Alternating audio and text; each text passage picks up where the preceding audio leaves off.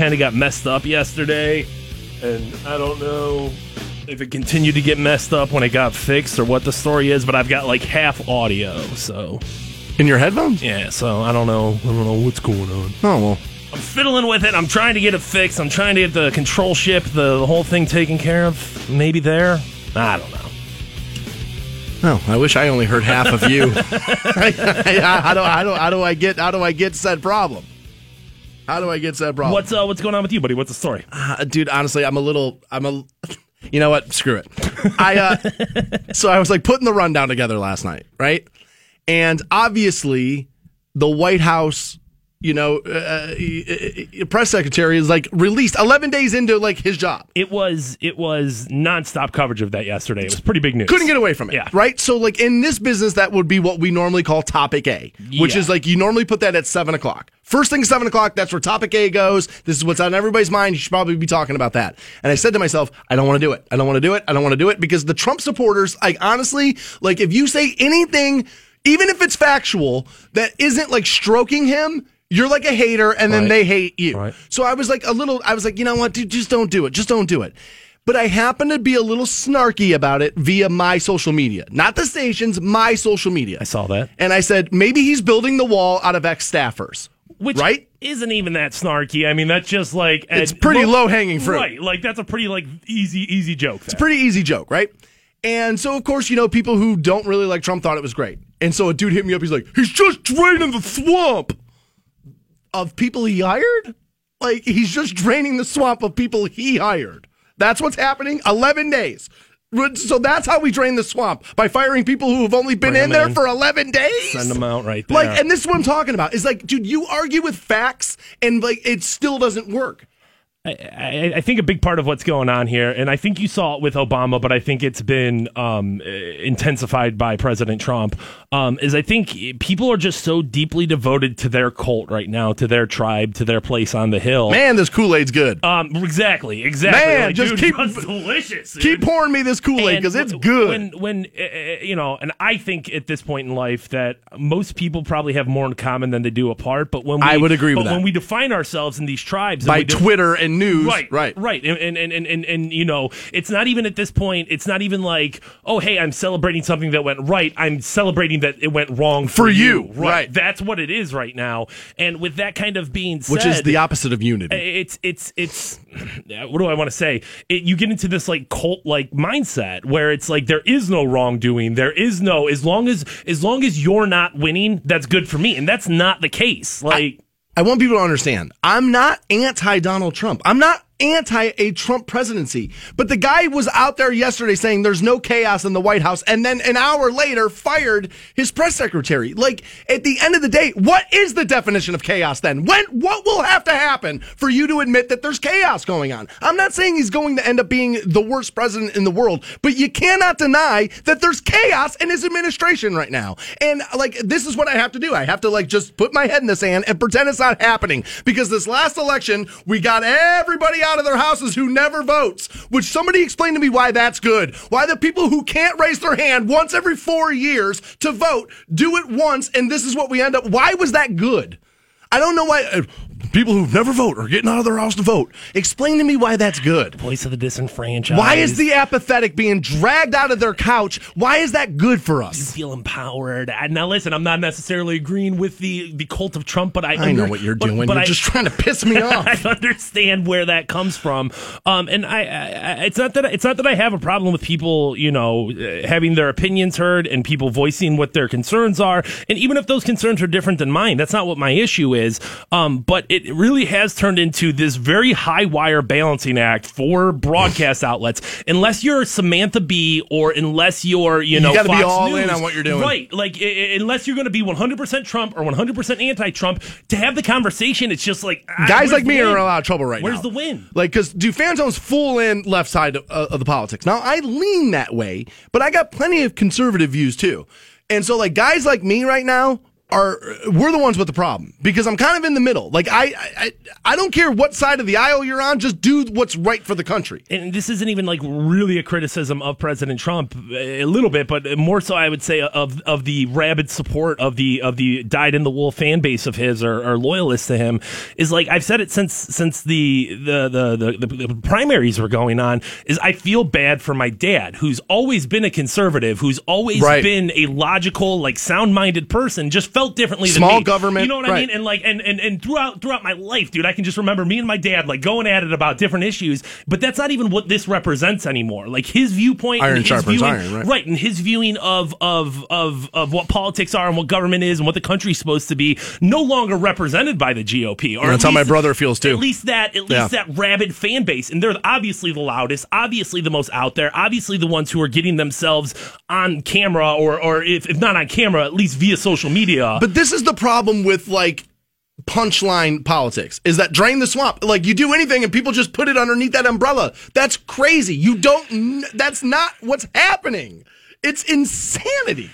See, I, I, There's chaos in the White House. yeah, there is. There's no doubt You about it. can't deny it. What I, what I, I think a big part of the problem, at least, is um, there's a huge difference between campaigning and doing those punchline politics, doing drain the swamp, doing hope and change, doing you know any of the the you know I like Ike, any of the million different things that politicians have used, and actually governing. And I think that's what you're running into right now is a problem that. The people in the White House right now don't have a lot of experience actually governing. You, I mean, great campaign, dude. I mean, honestly, you put it together. You won in, in, in a fashion that nobody expected you to. I said I, I wanted to say yesterday. now the job's different. I wanted to say yesterday. Remember when we remember in this country like a year ago when we all knocked career politicians? Yeah. Remember that? Yeah. How what would you give for a career politician right now? Right. Now here's the other thing. Okay? And let me tell you what I'm really worried about with the Trump presidency. I'll tell you what I'm really worried about. It's not Trump and it's not what President Trump's going to do to the country. It's not even that at all. You know what I worry about? I worry about the overcorrection. Oh my God, we're spiraling out of control and we oversteer back into the skid and do worse. And America and the millennials and Twitter eventually does just give us a full blown terrorist next time as the president that I hate America ideology because we can't have a guy like that. And we're going to go completely the opposite other way. And I worry about the overcorrection next time. That's what I'm scared about right now. Well, I mean, you talk about uh, the the thought of how much would you pay for, how much do you want an experienced politician. Um, I, I know what you mean there, um, but it, I'm not saying it's going to happen, but I worry that that's what America does. at this point, if you think about what's going to happen and how I don't want to say the cult of Trump, but how his most most fierce supporters, what Let me stop you right here. It was literally 10 minutes ago. I said to Fantone, don't worry, dude. I'm not spending all day talking about Scaramucci. Dude, don't worry. I'm not doing it. What happens if something does happen? If it turns into impeachment, if it turns into you know President Trump being removed from office in shame. And I, I'm not saying that like, oh, this is what's happening, but if it were to happen, I mean, what happens in America? Like, people are going to lose Lose their minds. minds. Right. lose their minds. It's going to be something else. I'm telling I'm worried about the. I, I think. I don't know if he'll be impeached or not. I know I had said for a while I thought like it feels like they want to get him, and eventually I think, dude, if people want you bad enough, they're going to get you. six months in, and how many, how many, how many small, not even small, but I mean, how much smoke is in the room right now? A And lot. I'm not saying it's all There's impeachable. I'm not saying it's all like you know. The, I'm, I'm not calling him a Nazi. You stack A on top of B on top of C. I mean, dude, at some That's point, fire. right? It's some fire. You got fire going. Right. I worry about four years from now the overcorrection, and dude, uh, and then you know, America tries to show how how tolerant of everybody they are, and we end up uh, electing somebody with legitimately anti-American views. I know people felt like that's what Obama was. I feel like that's a misrepresentation of what a lot of his views were. He was an apologist, and I hated it. But I don't think he was necessarily anti American. But I worry we're going to overcorrect what we're doing. I'm worried that it's going to be Rosie O'Donnell. It's not going to be somebody. It's, Uh, dude, Well, I effing quit. I, well, I, mean, no, like, I quit. Kid Rock's leading that, that poll right now for Michigan Senate. Like, what do you, what you think? That's out of bounds? Meanwhile, dude, I you know what I completely forgot with that whole Kid Rock thing? What is that? sex tape with Scott Stapp. Remember that? Remember that in the back of that tour bus? Remember that? Yeah, exactly. I completely forgot about that. I was on the air when that happened. I remember playing that audio. All right, I, I'm not going to do it to you all day, but I had a little bit of anger inside me, and it was a lot about that. Some dude hit me up on Facebook right before the show started. Was like, he's just draining the swamp. No, he's not. He's firing people he hired because he realized, oh my god, this guy can't do it. The vetting process needed to be a little bit more thorough there. That's it. That's it. I'm not going to call the guy an idiot. I'm not going to say he's the worst president ever. Is he capable of doing some good? Yes.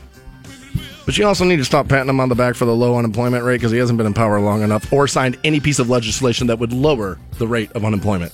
Not at all. Th- those numbers are just made up anyway. Remember? Oh, yeah, yeah, yeah. Yeah. It's more like thirty percent. I think. Has not signed not one piece of legislation that would do that. Not one. So you can't give him credit for that. I believe me, I'd love to, but it's not where better? that credit goes. Got all that off you? Feeling better now? Yeah, a little bit. I'm sure all your issues are taken care Yeah, of. Now no, none. Yeah, now I'm normal. good. Now I'm even keeled, ready to go. Actually, we'll uh, we'll help you get a thicker, thicker penis. That will happen next on Rock 106.9. Rock 1069. Welcome back to the Stansbury Show, Rock 106.9, 645. I'm gonna have to I'm gonna have to walk back something I said on the air yesterday. I I said something yesterday, a little off the cuff. Somebody has taken issue with it. Emailed not only me, but a member of sales here. They're friends, so it wasn't like we're yanking our business, but it was like more like you need to tell him he's wrong on this. And I've been, I went back and reviewed some more data yesterday, and I may have been wrong about something I said yesterday. I'll walk that back 645. A lot of time is spent on this program consoling dudes with small penises. Yeah, sorry guys. You know, we, we, we, we do that a lot. Like this is like this is just part of what we do. it's a strong dong Tuesday here It is on the a, it Stansbury Show. a, it is a strong dong Tuesday. Yeah, it is. It is indeed. It's also New Turd Tuesday coming up at nine o'clock. You're getting a, a song called Thunder Thighs. Oh, yeah. I don't even know who that's by. It's just a, like a random group of women singing. Fat chicks. Yeah, singing a song. That would be awesome if that's what they were called. new Shaquille O'Neal. He's got a diss song out on LeVar Ball. We'll play you that. And then new Nine Inch Nails. That song's called Less Than. I can't wait to hear that. I'm a huge Nine Inch Nails fan. So I'm pretty interested to hear that one. But back to this making your penis more, you know, impressive. Okay. This is all about like the thickness, the girth Okay. therein. All right. And so, like, uh, you know, a guys, uh, so guys wrote into Men's Health and they had a woman respond. Um, not that a woman won't know how to make a penis bigger. I'm sure, she, sure she can be a doctor. I, I was gonna say either just experience in the in the in the game there, or I mean, you know, a D doctor. Yeah. So she says, A, she feels bad for men. She's like, I, I, I feel bad for you that your entire, like, your self confidence all comes from the size of your penis. She's like, I would feel, t-. she's like, that would be what an awful way to go through life to, to have that linked to something you cannot control. Now, uh, women have, uh, I think, Boobs, uh, right? well, I think, I think a harder road to hoe in that sense, but at the same time, Nice. they, um, they have a lot more diversity with what they can define their self esteem on. If you don't Longer have big, road to be a hoe, maybe. If you don't have big boobs, you got a nice ass. That's worth something. You got to. There's Nice even hair. like, or you know, there's fat, pretty. There's like, well, she's fat, but she's still pretty. You know, there's a million different things there. Dudes kind of have their hair. Put a pin in that. We might get back to that one. dudes, dudes have their hair, and that kind of counts. I mean, maybe a Well, little. yeah, bald would be is a huge issue for men. I, but I think the, the D is much more important. You know what I'm saying? Dudes will have a big gut and whatever you live your life. Even going bald, you move on pretty quick once you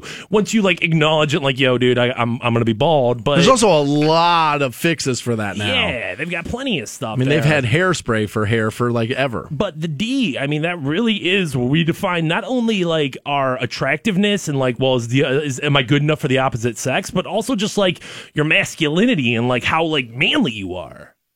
Yeah. It's There's- important. It- it there is. is. there is something about that where it's like, you know, when, when you're naked and getting out of the shower, you look down, you're like, I don't know, man. Back in the day, I might have been a gatherer, maybe. I don't know if they let me hunt. I don't know if I get to go hunting. Maybe not. So this woman writes back and she's like, look, there are some things that you can do. Obviously, plastic surgeons can help lengthen the size of a man's penis by cutting a ligament. And this then can help it hang out a little further but there are some side effects to any like thing, right? She says here the side effects risks include the development of scar tissue, which then could ultimately shorten a man's erection or make for painful erections. Well, I don't want that. I'd rather have my penis be a little bit smaller and not hurt Yeah, and, and be a little bit larger when it actually matters. Right. I mean, the concept of grower, not a shower. I mean, how many times are you really showing your soft, you know, penis? Like, not all that frequently. Never. That's, I mean, right? That's usually you Never in the bathroom showering. It's not like, I mean, by the time you're in the, Talking it up like, come on, buddy. by the time you're, you gotta go. Did you see her? Don't you do not lay down on this job right now. by the time you're in the bedroom, usually there's going to be enough blood flowing, enough excitement, enough something happening there for it to be like, all right, you know, your, your woman's primarily seeing your erection. Now, the second option that you have is injections or fat injections. And so then men can get a thicker penis through the effect. It often wears uh, away with the time. Now, we talked about this not that long ago. It's like a three days, I think it was, or something like that, right? Or something. Crazy. They inject it. Now, what she suggests you do more than that is that there's new research in the last few years that have studied devices that men can wear underneath their clothes. And what these will do, Fantone, is they'll they will gradually stretch your penis and add length or girth. So she looked into two of the devices that have been studied and found to be effective. These have actually found been found to be effective for this. One's called the Andropenis, and the other is known as the golden erect. Now she says, "Look, I know the names are cheesy, but welcome to penis stuff Right. and weed stuff. You kind of have to drive the marketing right home." Um, she says here there is no evidence that she knows of that there is any herb or pill that can safely or effectively increase the length or girth of a man's penis, and I would agree with that. All right, I haven't studied all the data, but here's what I know. Stansbury's just been sitting around free base and Extenze, that's what I've been. That's what I've been doing. Here's what I know. I know if it's on the counter at Speedway, Yeah. it's probably not going to make your penis bigger, yeah, that's that's safe. right? Like those two pills are that's not going to work. Right. But see, I always talk about this, but like you give men the illusion of hope in this area, and you might, dude, they'll just hand you the money. Well, we we've talked about this before, and you know, most ED comes from something in your head. Yeah. and most you know, Eighty percent of it they say is mental. most times you have a diamond cutter that's probably in your head too, where it's like you feel confident, you know you're about to knock it out of the park, put her through the other side of the mattress, and you're like, yeah, dude, I'm gonna go, I'm gonna go kill it right now.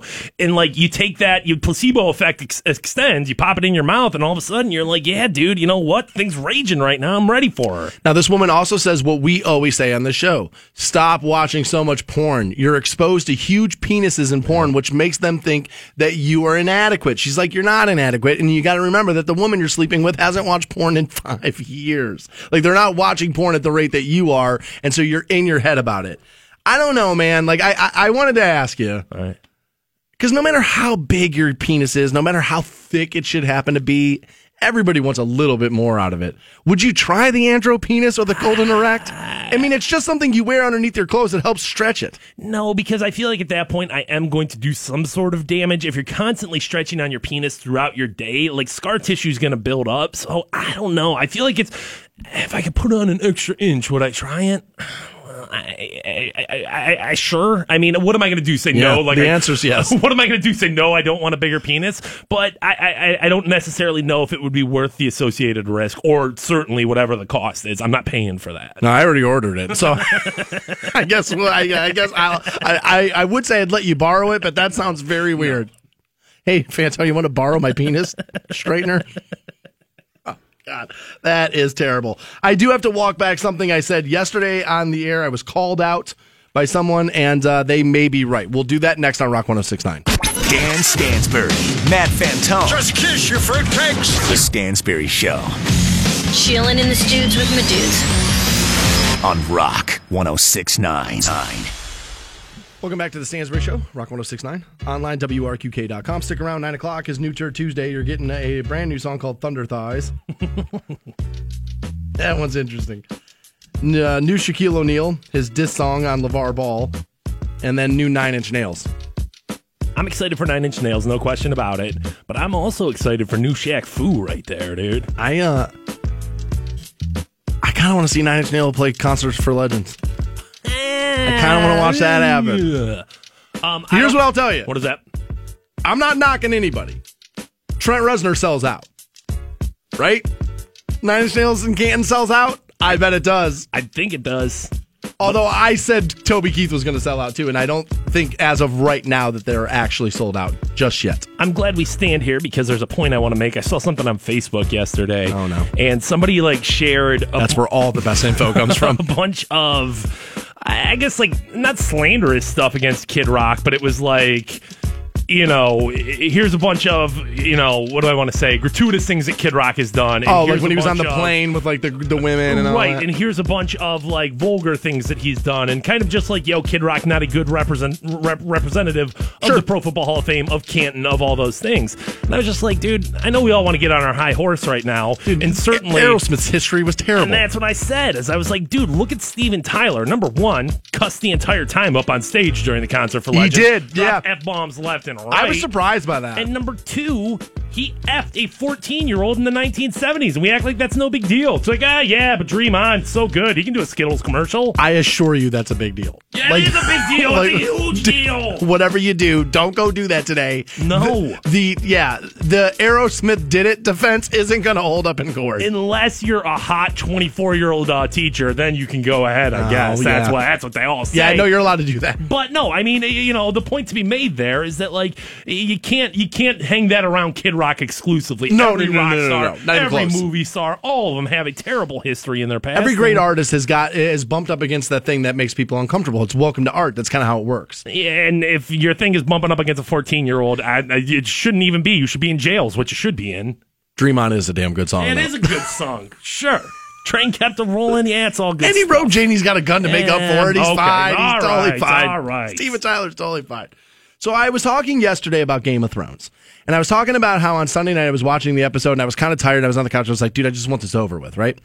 And I still haven't gone back and watched it again. I kind of need to do that because I don't even really remember how the episode ended, if I'm being honest. And I was talking about other shows that I've been watching. And I've been, lately, I've been wanting to like cancel my cable like a lot. I mean, it's just a bill that I'm sick of paying and I never watch TV. Like, I just don't do it. I don't hate paying my car note because it's like I have a nice car and I, I love my car, it. right. I, I want to drive that. I don't hate paying my rent because it's like, well, dude, you have to live. Gotta live inside. But I hate paying my cable. I just feel like I don't use it as much as I should I, for something do, I and pay this still much. hate it. And I was talking about how TV right now is so bad that I've been going back and watching things that I've already seen 10 times and streaming it again. And one of those was The Sopranos. Okay. And I had kind of said yesterday, I was like, man, now that I'm watching this over again, The Sopranos might be a little overrated. Okay. And so my buddy Jeff, who works down at Wacom, and you know I'm in business with them, Dang, hit right. me up and was like, "Dude, I love you. I listen to the show all the time, but you're crazy. The Sopranos is the best show that's ever been on TV."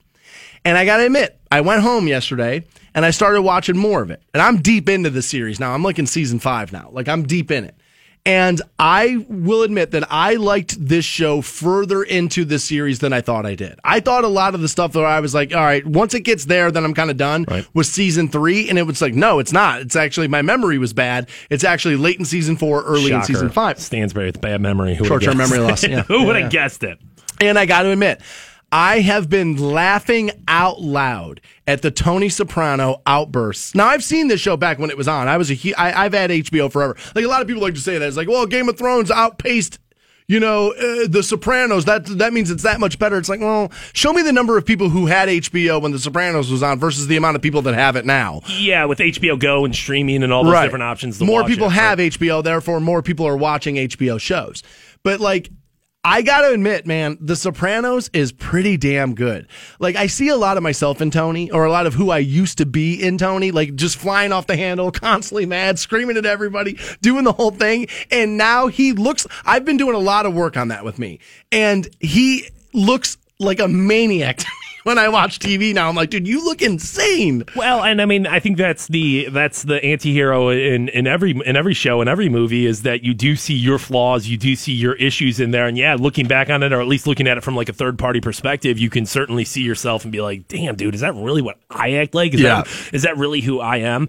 Um, I I, I and this is probably not going to be a shocker to you, but I'm sure there's some people who are going to be like, "What? I've never watched an episode of The Sopranos." Oh, you should do that. I've never watched an episode of Entourage. When those were like the shows when those were the HBO things that everybody was like, I was a little bit too like, ah, dude, if everybody likes it, I don't want to watch it. I don't care. Nobody, whatever. Oh, you were a hipster. Um, eh, I don't know if I would say hipster, but at least I would I would take stuff. I mean, I, I- if if you call everyone who dislikes Nickelback a hipster, then yeah, I guess you can you can you can put me in that boat. Um, uh, but the thing I will say, and I'll say it about majority of stuff that you know gets considered, we have these rose colored glasses where you look back on something and you're like, oh, so great, without really going back and, and watching it. Right. Like an example out in two bands that I'll put in into the overrated, still fantastic and still hugely influential. Um, number one, Nirvana. I will always say Nirvana was. Don't get me wrong, did huge stuff, great songs, but Little overrated. But but the, but the fact that I would agree. The the fact that there's still you know it, it was 17 year old girls wearing Muddy Banks shirts, like oh yeah, that's um. And number two, I always felt like the Beatles were like, dude, I understand, I get it, I, I, I I'm not denying what you like guys the foundation of it, though. I, I- well, I mean, there was you know uh, other bands of that era and other other acts that preceded them, but. It it's still you when you put it on such a high pedestal. Tupac, I feel the exact same way about where it's like, guys, I get it, really good, but it just because just because it was That's your- the died early effect. Right, just because it was Yeah, yours, just Biggie too. because just because it was yours in that time, and you feel like that was the best, it doesn't necessarily make it facts. You should watch the. You should watch the uh, The Sopranos. Sopranos. You should watch that. It is. It's damn good. Like I had called it a little overrated yesterday, and I gotta walk it back. Jeff, Stand by it. yeah, do not. My buddy No? from Wacom was All right. right. Like All the right. more I watched episodes yesterday, I was like, man, this is really good. It's really. It, it's in depth. Now I will say, there's a lot less murder and crime in that show than you think there's going to be for a mafia show. And for all like the prequel stuff and like all this stuff that happens with TV shows now and like the rebooting, like I don't know why HBO doesn't commission that show again and do it differently and do like show how Tony became Tony Soprano. Go back to the 70s and show like how he like cuz the the legend was he like robbed a card game and that's how he got made and like did the whole thing. Like show how that happened. Show how his crew came together and do like a prequel Even if for it's the just a season, yeah, you know, even just- like one or two. Like, yeah, do a short run. I think it'd just be a moneymaker. It'd be a huge, now you can't do a whole lot with it because you know James Gandolfini's dead now. Right. But there's enough of him on B-roll and stuff that you could kind of do like kind of that and like a you know a vision backwards and do like a '70s Tony Soprano prequel. I think it'd be fantastic. I think it'd be an awesome move. Somebody needs to hire me at one of these TV networks. somebody, I'm telling you, I- somebody needs to hire. I, I, I, I can make all of this stuff that much better. So yeah, my buddy Jeff down there at Wacom was absolutely right. I had to walk that one back. And by the way, honestly, if you're looking for work, they are still hiring you down go. there. Hit them up at uh, Wacom.com there. Um, so Roger Goodell is out there in defense of his product, which is the NFL, and that's what his job is. He claims the game's safer than ever, and we'll let you hear what he had to say next on Rock 1069. Please relax. This will be painless. The Stansbury Show on Rock 1069. 1069. Welcome back to the Stansbury Show, Rock 1069. Coming up at 9 o'clock, you'll hear the brand new Nine Inch Nail song, Less Than is the name of that for New Turd Tuesday. We play that. Also, new Shaquille O'Neal. And uh, a song. Actually, we don't even know the artist. The song's just called Thunder Thighs. A bunch of heavy women got together and recorded a song about, I guess, summer clothing that they have to wear. Thunder Thighs makes its uh, debut on New Turd Tuesday. That happens 9 o'clock, brought to you by the Hard Rock Casino. No, I'm looking through um, my Facebook memories right now. You know how they kind of do that? And it's all Hall of Fame related because it's this week. You know what I mean? And so one of the memories is this guy, Pete, who the first year we were on the air, we were telling people, like, look, Canton's front and center during Hall of Fame. Like, nobody murder anybody. It's good advice, dude. And he says, I think it's pretty sad when the local radio station in Canton is, has to beg people not not to murder anyone the weekend. God, I love this new Stansbury show. I hope it lasts. I listen every day. Well, you oh, know, that was three years ago. Yeah. So We still stand here, and I honestly still make the plea to Canton, Ohio. Please don't murder, Don't murder anybody. anybody. Um, and eh, good. I'm glad we're here. Uh, I've seen people complain on Facebook, Twitter, all the social media outlets there, um, complaining about how Canton police and Canton government, city government, um, only cleans up, starts busting criminals, starts doing all these DUI checkpoints a week or two out from Hall of Fame. And of course, cleanup is important the week or two out from Hall of Fame. Of course, getting people off the criminals off the street is important a week or two out from Hall of Fame. This is the one time a year the entire world is focused in on us, dude. This is it. This is it. This doesn't happen again until next Hall of Fame weekend. So yeah, dude, you know what? Let's get the street cleaning crews out there. You know what? Let's get the street sweepers out there. Why wouldn't you want that? Right. People, come Makes all on. the sense in the world. Yeah. So Roger Goodell is going to be front and center this week. It's kind of just pretty much how this works. You know what I mean? The NFL um, starts making noise this week. It's uh, kind of when they start taking things back over from the NBA. And, And baseball's just sitting there like son of a bitch. Son of a bitch. Yeah, hoping Aaron Judge can save it. like, please save us. Um, and there's been a lot of negative press out there about football recently. The CTE study came out. What was it? I th- think it was like 90% of uh, the people in the study had shown um, th- uh, w- the brains that have been donated. Now, again, uh, those brains were donated by families who felt like there was CTE issues. So I don't know if that really shows you the true number of what happens. I mean, I think they acknowledged that within the study that, yeah, and I think it was 110 out of 111 that were donated that showed that major brain, Right. brain trauma right there. Um, and, uh, you know, I, I, I agree that's a slanted and it's a biased study, but nonetheless. Oh, you start breaking those numbers all the way down. Yeah, it's like they they really that study got paid to come out to say that football was bad for you. but but nonetheless, I mean that's still a significant amount of of bodies that have that issue when you consider there's not that many dudes who play in the NFL. Not that many dudes have played in the NFL. So I can only imagine there's, you know, more than a few bodies in the ground right now Oh, who yeah. did who, whose brains weren't researched, who didn't get looked at. And and, and I'm sure they had those issues. That's a dangerous way to make a living. It is. It's just a dangerous way to make a living. You, you, you and yes, it's safer than it's ever been now, and the technology in this, but it's still it's a very dangerous way to go to go about making a living. safer than it's ever been. Because I don't know, dude. Guys are definitely bigger, faster, stronger than they are, m- more hard hitting. Like than I mean, That's true. I mean, the physical attributes of these athletes are definitely keeping pace with the technology to keep them safer. and let's look at the the the style of play. I mean, like you know, when dudes weren't wearing a face mask, I'm sure concussions weren't as bad because guys were protecting their head. Where nowadays you've got this, you know, this this Riddell helmet on that that you know your coach has told you like, nah, don't worry, your brain's gonna be fine, bro. Get out there and go get some go get some highlights. Right. And you know, you you, you, you throw that mentality onto these guys who have that warrior mindset, who are going to go out there and have been playing for so long. I, I don't know if the game's safer.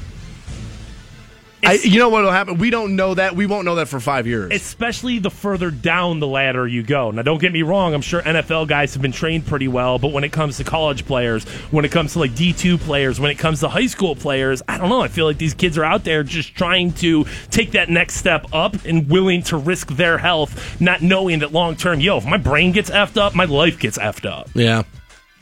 So Roger Goodell, uh, Roger Goodell's out there in defense of his product. We have a little soundbite from him. Let's take a listen to what he had to say. Yeah, but, but, but with all due respect, uh, you know, let's just try to stay with statistics. Uh, The average NFL player lives five years longer than you, uh, on average. So their lifespan is actually longer and healthier. And I think because of all the advancements, and including the medical care, that number is going to even increase for them. So I, I, I think we just got to make sure we stay with the real data, because that's real data, by the way. Okay, you, if you don't accept it, I get it. but- will admit that I feel like there is a media driven war on football. It does kind of feel like there are people who are anti football and they like to write articles about how bad football is. Mm, But I, although I will say this, eh, there are guys. I used to host the Browns pregame show Right. on the flagship station for the Cleveland Browns. So I used to have to do that every Sunday. And plenty of former players were on the air with me. And there were multiple times I had to remind a certain former player what year it was. Like, bro, no, dude, that was two years ago. Like, there was definitely, you could see signs of it. And it's alarming. And I know that youth participation in football is dropping, but are we really pulling NFL players out of that? Like, I hear a lot of NFL guys don't even start playing football till they're in like ninth, 10th grade. A lot of them aren't in Pee Wee programs. Um, I mean, you know, I'm sure there's plenty of examples of guys not playing till later, but I'm sure there's just as many examples of kids that started playing when they were five and ended up playing throughout and their we've entire got life. we've got rid of the hitting, right? And a lot of that like in the practices and stuff like and that's why people say honestly the football product on the field it is not that good because we're not practicing as much. Well, I mean, you know, pro athletes are coming from somewhere and, and, and they're getting pulled out and getting taught from somewhere. Um, I'm not surprised that more and more people are, are, are backing away from putting their children in football just based on the fact of like, I guess maybe if you're like, dude, I know you're going to turn into Tom Brady, and this is going to, dude, you're going to be in Canton, Ohio, and dude, you're going to win five Super Bowls, and you would, of course, be like, all right, well, maybe that's worth the risk.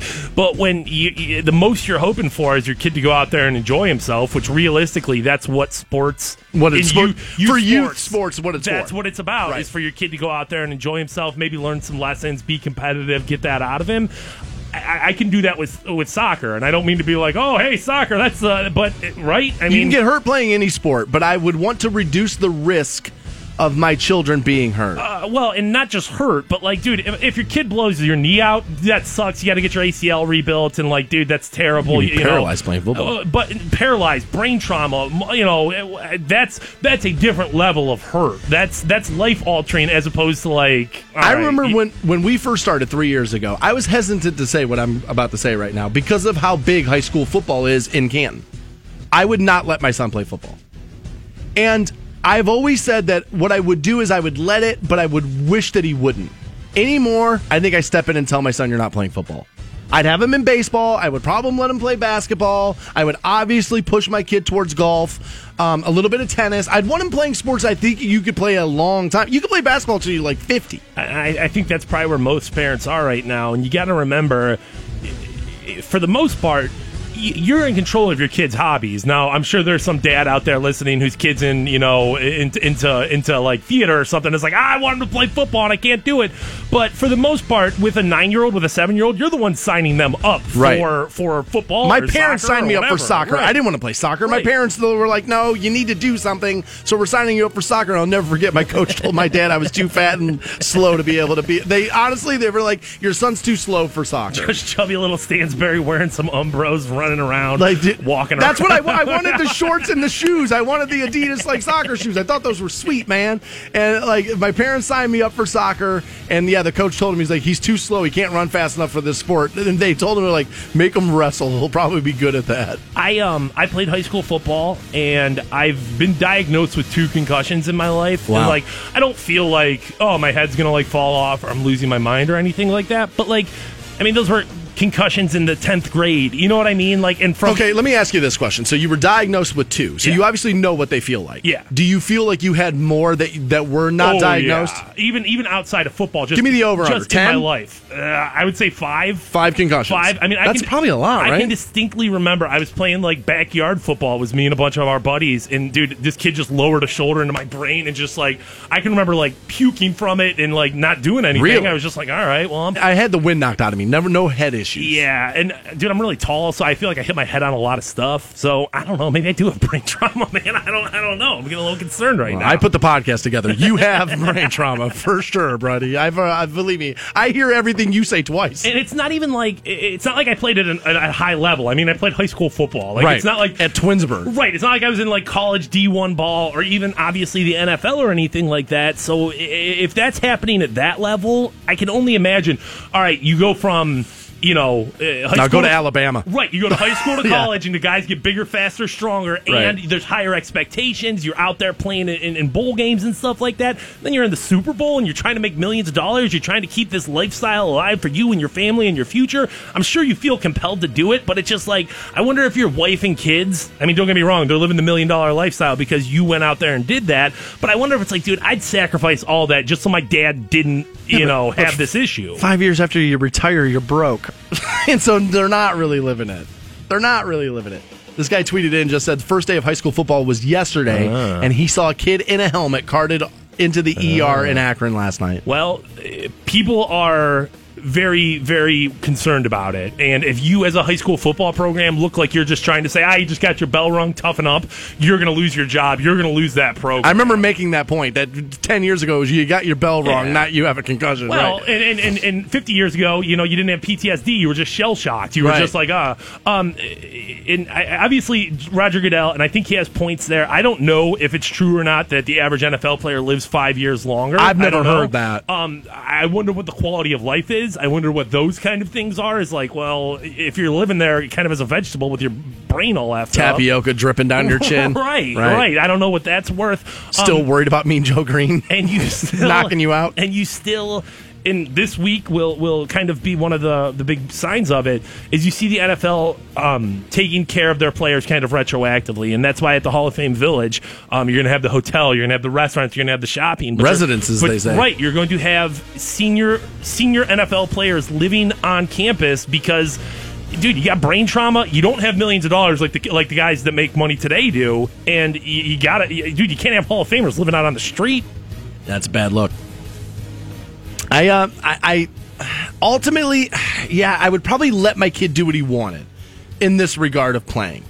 But I would go to bed and I would look at my wife and say, "Do we better cross our fingers? Nothing happens here. I don't want to impede who he is a, as a high school athlete, but I'm worried about this. I would now. I probably don't have a whole lot to be worried about. I, I bet my kid would be pretty lazy. I'm willing to bet my kid probably not going to want to play football, but you never know. Guys, you're making some huge grooming mistakes. We'll tell you what you're doing wrong. That will happen next on Rock 1069. You're a jerk. Welcome back to the Stansbury Show on Rock 1069, online at WRQK.com. Coming up at 9 o'clock is New Turd Tuesday. You're going to hear new Nine Inch Nails part of that. You're heading into the office, download iHeartRadio, ignore your boss, put on the headphones, check out some new Nine Inch Nails at 9 o'clock with us. I'm interested to hear that I'm a huge Nine Inch Nails fan. Yeah, and I believe that Nine Inch Nails still has some uh, some some some ink in the pen there. Yeah, that's just it. Do I? I believe his artistic ability could still make good records in 2017. I don't know that he will, but like, yeah, I think that you're right. There's probably more left in the tank there.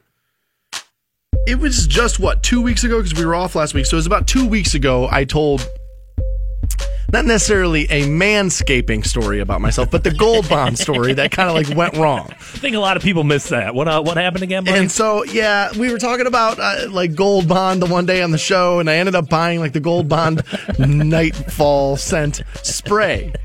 And uh, like I applied it to said region. It, the cold took me off guard. I almost fell down in my bathroom on the wet floor. It was pretty funny. Uh, if you missed those, they are they are in the podcast. You can check that out, WRQK.com. But manscaping can be a, a little bit of an issue. Okay. And uh, I know women have been dealing with this a lot longer than we have, right? The hair removal of all over the place and this and that. it's got to suck, man. Yeah, men are great at this. And we're apparently making some mistakes while we're like grooming said area. And one of the ways we're making this mistake is the worm in the nest. What is that? It's that's exactly why I read it because I was like, what is that? I don't know what that is. But they say this is the most widespread mistake men are making while manscaping. And they claim that this is all because men have read or have heard that trimming the hair around the base of your penis will make it look longer. But they say this is what leads to worm in the nest. Ah, and here's what it looks like you pull and stretch your penis out. Okay. You trim all around the base, but you don't trim the rest of the pubic hair. So then when your penis then retracts back into its place, it's like a worm in a nest. And they it's also been listed as naked mole rat in a tunnel, gopher in the hole. But they tell you here that most manscaping you do takes place right before you're heading out the door to go do something sexual. So they're reminding you that the last thing that's going to look appealing to your partner is a flaccid penis hiding in the bushes. So if they're basically saying if you're going to shave, then shave. Yeah, and I mean that doesn't necessarily mean like shave it all off, but it has to be Trim all the way down. Right, it has to be uniform if you're going to. You if- want to be in the fairway, not the rough. Right, if you're going to go that route, you have to go that route the entire way. It's anything anything else is going to look ridiculous. I mean, like, what are you going to do? Get a fade in your pubic hair? Like it starts long at the top and works its way down? That's ridiculous. Yeah. Um, that would I don't understand that one at all. I, I mean, if you're going to if you're going to make the effort, Yeah. it's going to be noticeable.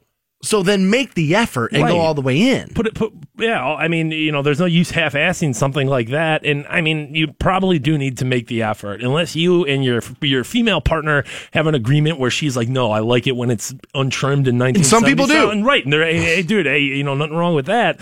But if if you're going out there and you think it's going to be a first time or you think that you know hey maybe i'll get laid tonight i would say about halfway. Like you said you don't want to be on the rough. I don't know if you necessarily want to be on on on the on the putting green but right on the fairway little right there. fairway. right Yeah, about 150 up. And so right. I uh, I will tell you that uh, yes, I w- will occasionally get lazy about this. Yeah, And everyone it- does. And if there's somebody that I've been with a couple of times, it's like, well, dude, you kind of know what you're getting yourself into. I don't necessarily have to like get this all smoothed out for you. You've been down there before. You know what you're dealing with. You're going to be disappointed. We know. And so, like, yeah, who cares? I I don't. you know. We all know. we all everybody knows and so like you know but when you're about to embark on this with somebody new it is you want to put your best foot forward I mean, and I, I would love to be like, no, dude, I'm the guy in the relationship that continues to take care of this on a regular basis. But no, man. And I feel, what do I want to say? You know, I mean, that's definitely one of the double standards of men and women where it's like, I expect my girlfriend like to be 100% taken care of. And me, it's like, eh, yeah, whatever. Who cares? If I haven't done it in a month, I'm like, yeah, I should, but, you know, whatever if I don't. Sometimes i'll just get lazy Right. and i'll look and i'll be like man it's starting to it's starting to grow there a little, a little bit there. And then i'm like i'm not having sex this week. What do i care? You know what i mean? And like there are times where i'm like yeah just you know i just don't care. I, uh, I, I I know there's plenty of guys out there, and like I said, if that's what you and your partner are about, that are that are like, no, we just live the hairy lifestyle. That's fine, but it, you you do even if you're going to go down that route, you do need to take more care of your your your your your genitals, dude. I think there's plenty of guys out there on a regular basis who like, yeah, yeah, I ran the washcloth over it, I ran the loofah over it. It's like you wonder why your wife doesn't want to embark in those activities that you do, and it's like, dude, she hasn't S the D in so long, and it's like, well, dude, if you're not out there making it S-able, then like, what are you like? What are you doing with it? You know, you can't blame Uh, her. yes, I agree that, that that you should take care of said region, but it, I don't think it's fair to make the statement that that's why women don't do that while they're married. I I think, think- a lot of women get married and go, I don't have to do that anymore. Sure, uh, but I think there's plenty of guys out there who think the same thing that I don't have to do that anymore, and you wonder why your wife doesn't want to anymore. Interesting. You know what's interesting about that? And this is this is not where I meant to go with this. But you ever notice this?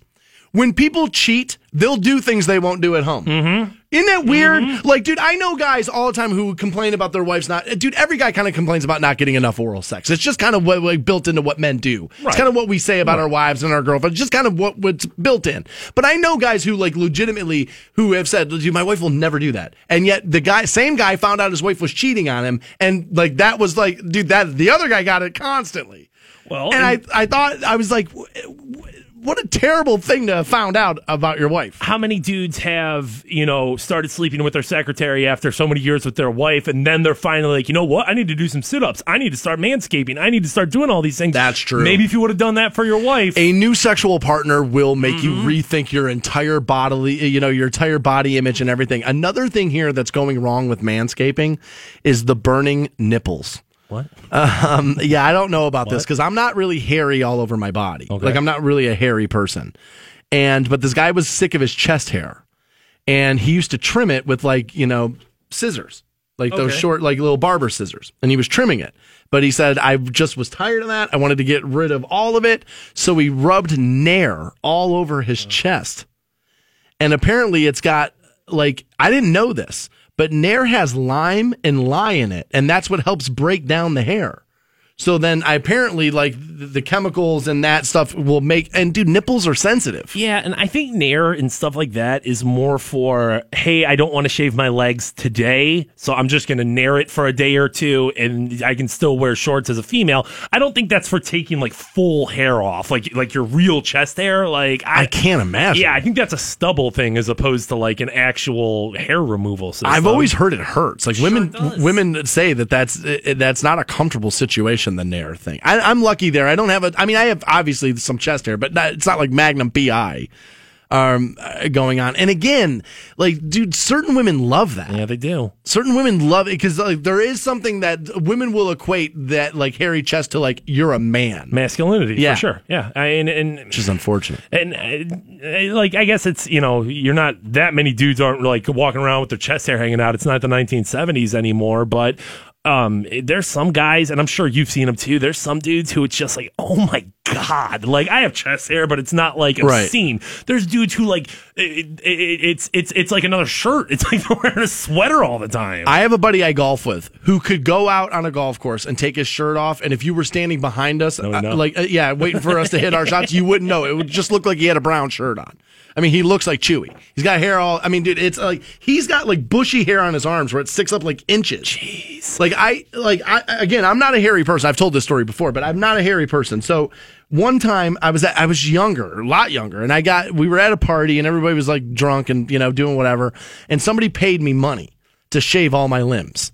I got I got paid fifty dollars a limb, arms and legs, right? And I did it. And if you look at my arms now, there's still places where like hair will not grow back. Like I'm just not a hairy person. I uh, I'm somewhere in the middle, and I feel like I kind of lucked out there, where it's like I have enough body hair where I'm like I don't know. Do you have any back hair? Uh, no, a little bit on the lower back, but that's kind of really? it. Yeah, but it's not like dark and it's not like bushy. It's just kind of you know, Peach fuzz. it- it- well, it's like leg hair, a little Ah. bit, you know, a little bit, a little bit like that. So I no, I got a little bit of back hair there.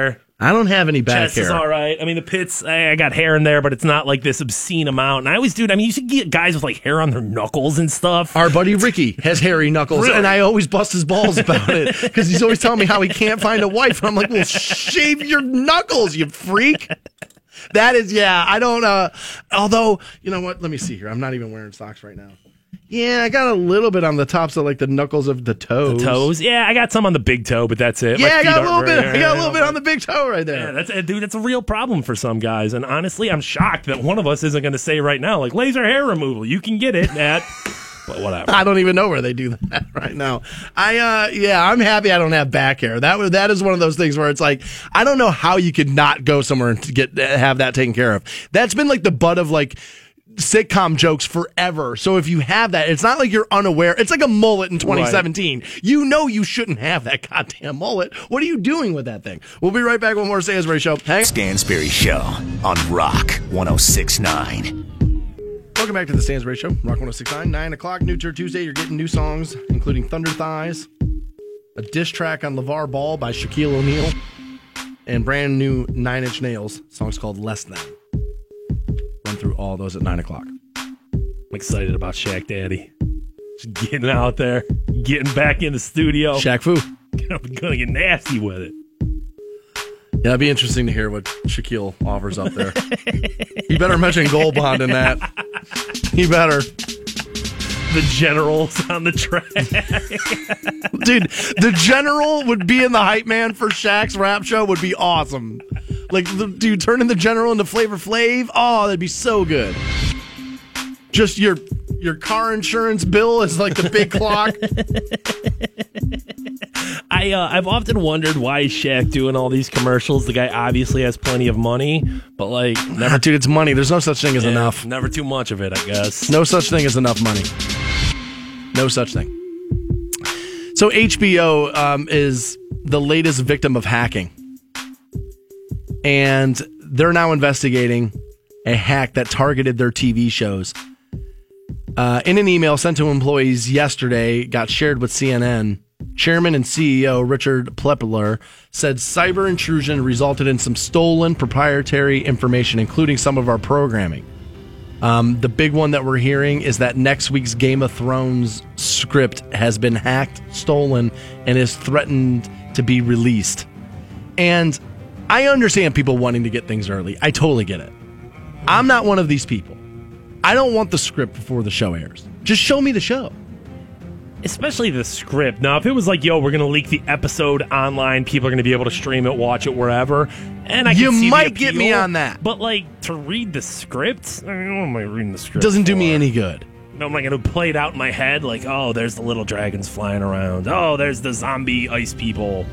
I don't know. I don't, yeah, it doesn't seem like that doesn't seem nearly as enjoyable. It's just waiting until Sunday at nine o'clock and watching an episode of Game of Thrones. Yeah, I have no interest in reading the script early. My girlfriend, she, I mean, like every other broad on the face of the planet, loves reality TV shows, or at least certain ones. And one of her favorites is The Bachelor.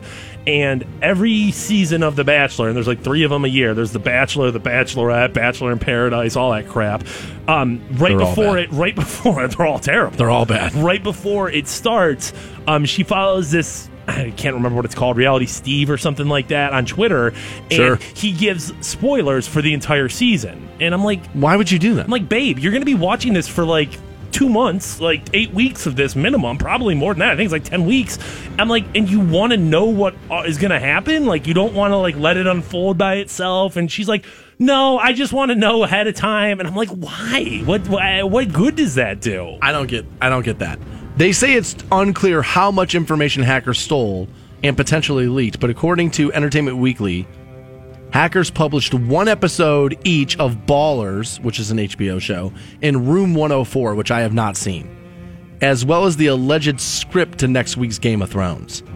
Yeah, I think you would have a bigger hack on your hands here if you had the episode. And I guess maybe if you're holding it ransom and you're going to say HBO, either yo, you pay us five million dollars, or we're going to leak this episode. Number one, I imagine HBO would be like, yo, f you, dude. Like, we'll we'll we'll deal with the consequences of you leaking it. But they're not demanding that, right? They're just like, yo, we're hackers and we can do this and we're going to do this.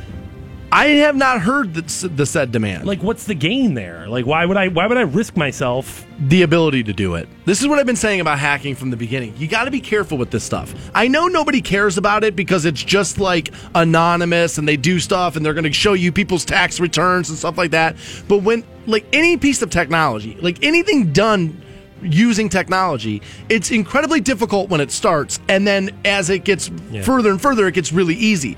And you got to be careful with this hacking stuff cuz sooner or later it's going to be your neighbor being able to hack you and hold you hostage over what's on your phone, what's on your computer, what the data from where your car went or whatever, but people are going to be able to hold you hostage over this stuff. I dude the threat of all this stuff makes me entire uh, it just makes me really nervous and I hate this stuff. I um I saw there was a story from Las Vegas. There was like a hackers expo or something like that, and uh, I think it was within 90 minutes, like a ton of different hackers were able to hijack voting machines. They had like Yeah, I saw that. They had like I don't want to say mock voting machines, but they had voting machines there, and there was like you'll never be able to do this. I challenge you to do this. And hour and a half later, they're like, no, we we did that. It's done. So yeah, dude, it is. It's it's a weird place right now. We all have this trust on the internet, which is bizarre because 20 years ago my parents were telling me like, no, you can't trust anything on the internet. But nowadays it's just like, nah, dude, I'll enter my credit card information here. Nah, dude, I'll put all my, you know, I'll I'll, put that on cheating on my wife here, Ashley Madison. Yeah, I'm gonna be fine. It's no big deal. We all have this inherent trust of of of these websites and and, and people on them, and it's a terrible, terrible place to be. Yeah, I um I won't read the script early. I don't want to know. I, I like wait. I I mean, don't get me wrong. I'd like to be able to see it, but I'm fine with waiting until Sunday and actually watching it. I don't want to read it before I, I, I it comes out. I don't want to do that. it's so few stuff in life anymore is like you got to sit down Sunday at nine and watch it. I mean, there's like sporting events. Maybe that's it. And other than that, it's just like, no, I'll watch it when it comes out. So the fact that Game of Thrones is able to say, no, you're going to be here Sunday at nine, you're going to do it. And there you are sitting there with your with your Napoli's pizza and your two uh. point pints of gelato and all that, dude. I mean, that's that is that's impressive. I don't mean to correct you, but this last Sunday it happened to be Krause's pizza, and it was only it was one pint of Talenti peanut butter and chocolate gelato. It was delicious. There might have been some white cheddar popcorn too. Yeah, dude, I went off this last week. dude, your boy went off. Like yesterday, I went home and I finished the rest of the Krauses. I was like, mm-hmm. dude, I'm purging. I was like, that's it. So now all that's in my fridge now though is healthy food. That's it. And so like today's the day. Okay. All right. Today's the mark of the beast. Today's the day that I go through the drive through. No, it's not happening. okay. No, I'm telling you, I'm going to lose 35 pounds. Here it is. You know what? I wasn't gonna, but now I'm gonna, just to prove you wrong. Stick around. Nine, uh, nine o'clock is New Turd Tuesday. You're getting new Nine Inch Nails on Rock 1069. Stansbury Show on Rock 1069. Welcome back to the Stansbury Show, Rock 1069. Coming up at 8:30, there's news coming out of Brown's training camp that I think is going to make Fantone lose his mind. So I'm gonna uh, I'm gonna I'm gonna clue him in at 8:30. We'll find out how he reacts to that. I found it to be pretty funny. All right. So uh, we'll do that at 8:30. Super Bowl is what I'm gonna guess. Super Bowl, right, Dustin? Ah, it's gonna be a road playoff game. Ah, Super Bowl. He thinks we get a road playoff game this year. All right. So we'll uh we'll look into that at 8:30 this morning. Nine o'clock is New Turd Tuesday. You're getting Thunder Thighs, new Shaq, uh, new Shaquille O'Neal, and new Nine Inch Nails. I can't wait to hear that Nine Inch Nails. I hope it's good. I read a very disturbing story uh, last night, and I wanted to get into this today because I have. Uh, we- we'll put a pin in it. This guy, his wife was on like life support, right? He's 30, she's 38, he's 35. They've been together a long time. They're married, right? Sucks to be 35, 38 years old and dealing with somebody on life support. She was in a car accident. Oh, okay. I was going to say, you say something like that, and usually it's a 68 year old, but So she had been on life support for a while. all right. So the mother-in-law, her mother, Okay. came to like stay with them and help him take care of her. Yeah, a weird dynamic there when you're a grown up, but your mom's still kind of, especially in something like that. Yeah, your parent would definitely feel compelled Want to be close to you, Of right? Of course. So the mom lives about 20 miles away, but doesn't like driving a lot. So she's like, you know what? I'm just going to stay here for a little while until we get this whole thing figured out, right? Yeah. Now, obviously, your wife being on life support is going to be stressful. Yeah, and incredibly stressful. So you're going to lean on one another. Like the mother-in-law and the, you know what I mean, and the son-in-law and you know the husband. There, or you're going to lean on one another and kind of like support one another through this time when somebody you both care about is like, I don't know, is she going to make it? I don't know, who knows, right? You're going to be there for one another. Yeah, I mean, your support system exists with your partner's family. Yeah, I mean that should be that should kind of be the case. I think in in, in most situations. So they were saying after one night it had been really hot, it had been really difficult. So they went back to the house and they were both a little exhausted. He says he made some coffee and they sat down on the sofa. All right. So the mother-in-law then reaches out, put her hand on his leg to reassure Oh, him that everything would be okay. Oh, geez. Okay. All right. A little, little He hand says- on the thigh there. I have no idea why I did it, but I leaned over and I kissed her. Jeez. One thing leads to another. We end up having sex, and he says it was awesome. He says, My mother in law's 53, got a killer body. She looks after herself and works out religiously. Okay. He says, We carried on having sex until my wife came home from the hospital. Until after she got off of life support, came home. He says, My wife is fully active again, made a full recovery, but I'm still seeing her mom on the side, just mostly at her place now. She relies on me being the son in law to do all the repairs and jobs around her house. Of course. So she then started relying on me emotionally as well. Yeah, dude. Somebody's got to lay the pipe, right? This is a man saying the sex is warm and loving. Oh my gosh. Ah, Okay. All right. He says, I know it's wrong and we feel guilty. He says, but there can't be any harm if nobody is being hurt. We completely trust one another and will never tell anyone. Our relationship is too important to us for that. So, first, let me say, no, it's not. Sooner or later, the truth always comes out. Sunlight is the best disinfectant. The truth will always, always, always come out. You are never going to be able to keep a secret like this alive forever.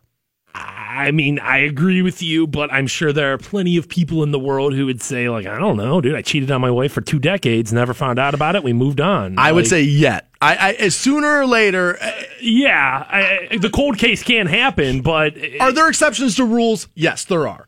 I think the rule, more often than not, I think that the truth is going to come out. Yeah. This is going to end up coming out to bite you in the ass. Also, I would say somebody is being hurt. She just doesn't know she's being hurt yet. Yeah, I mean, But your wife's being hurt. especially considering, I mean, that it's her mother. I mean, God, dude, it's bad enough if we were talking about a sister, brother, cousin, something like that. Any family, even a friend, is is is well over any line that you should go. But I mean, you're talking about her mother here, and you're right. I guess when you think about it, like, yeah, you cheated on your wife with your secretary for two decades, but that's not her mom. You know what I mean? That's not Right. that relationship. So, like, it was probably a lot easier for you to be like, For your wife, that's just some hoe. well, even even if she, it's easier to hide, just because Sure. like your wife doesn't talk to your secretary, your wife's going to talk to her mother. I mean, sooner or later, if it's a family member, isn't your wife going to be able to pick up on looks that you give one another at dinners or like holidays or stuff like that? Like, isn't that going to be part of what happens? If you're both committed to hiding it, Do you?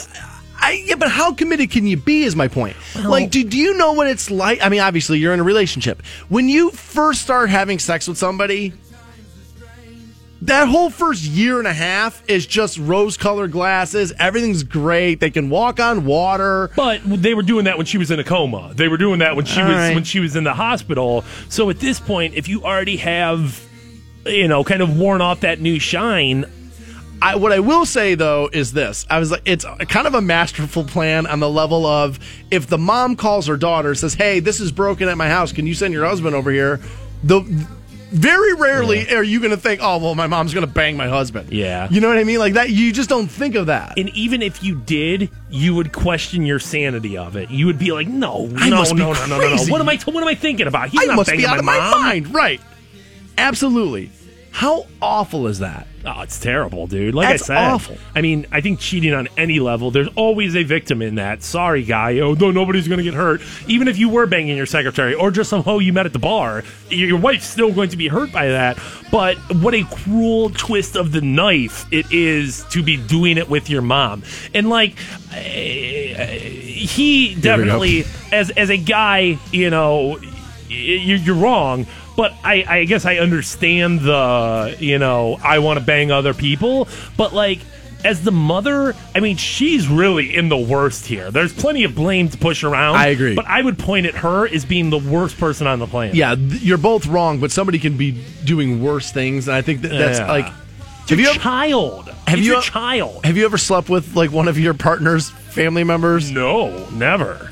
Uh, dude, I've, I've never, I've never, I'm not a cheater. Not. I've done this. All right, let's get this. Let's get the details, Stansbury. I have done this. I dated a girl when I, this, I was much, much, much younger then, and um, she ran around on me a lot, like a lot. And we were young, capricious youth. Welcome to it.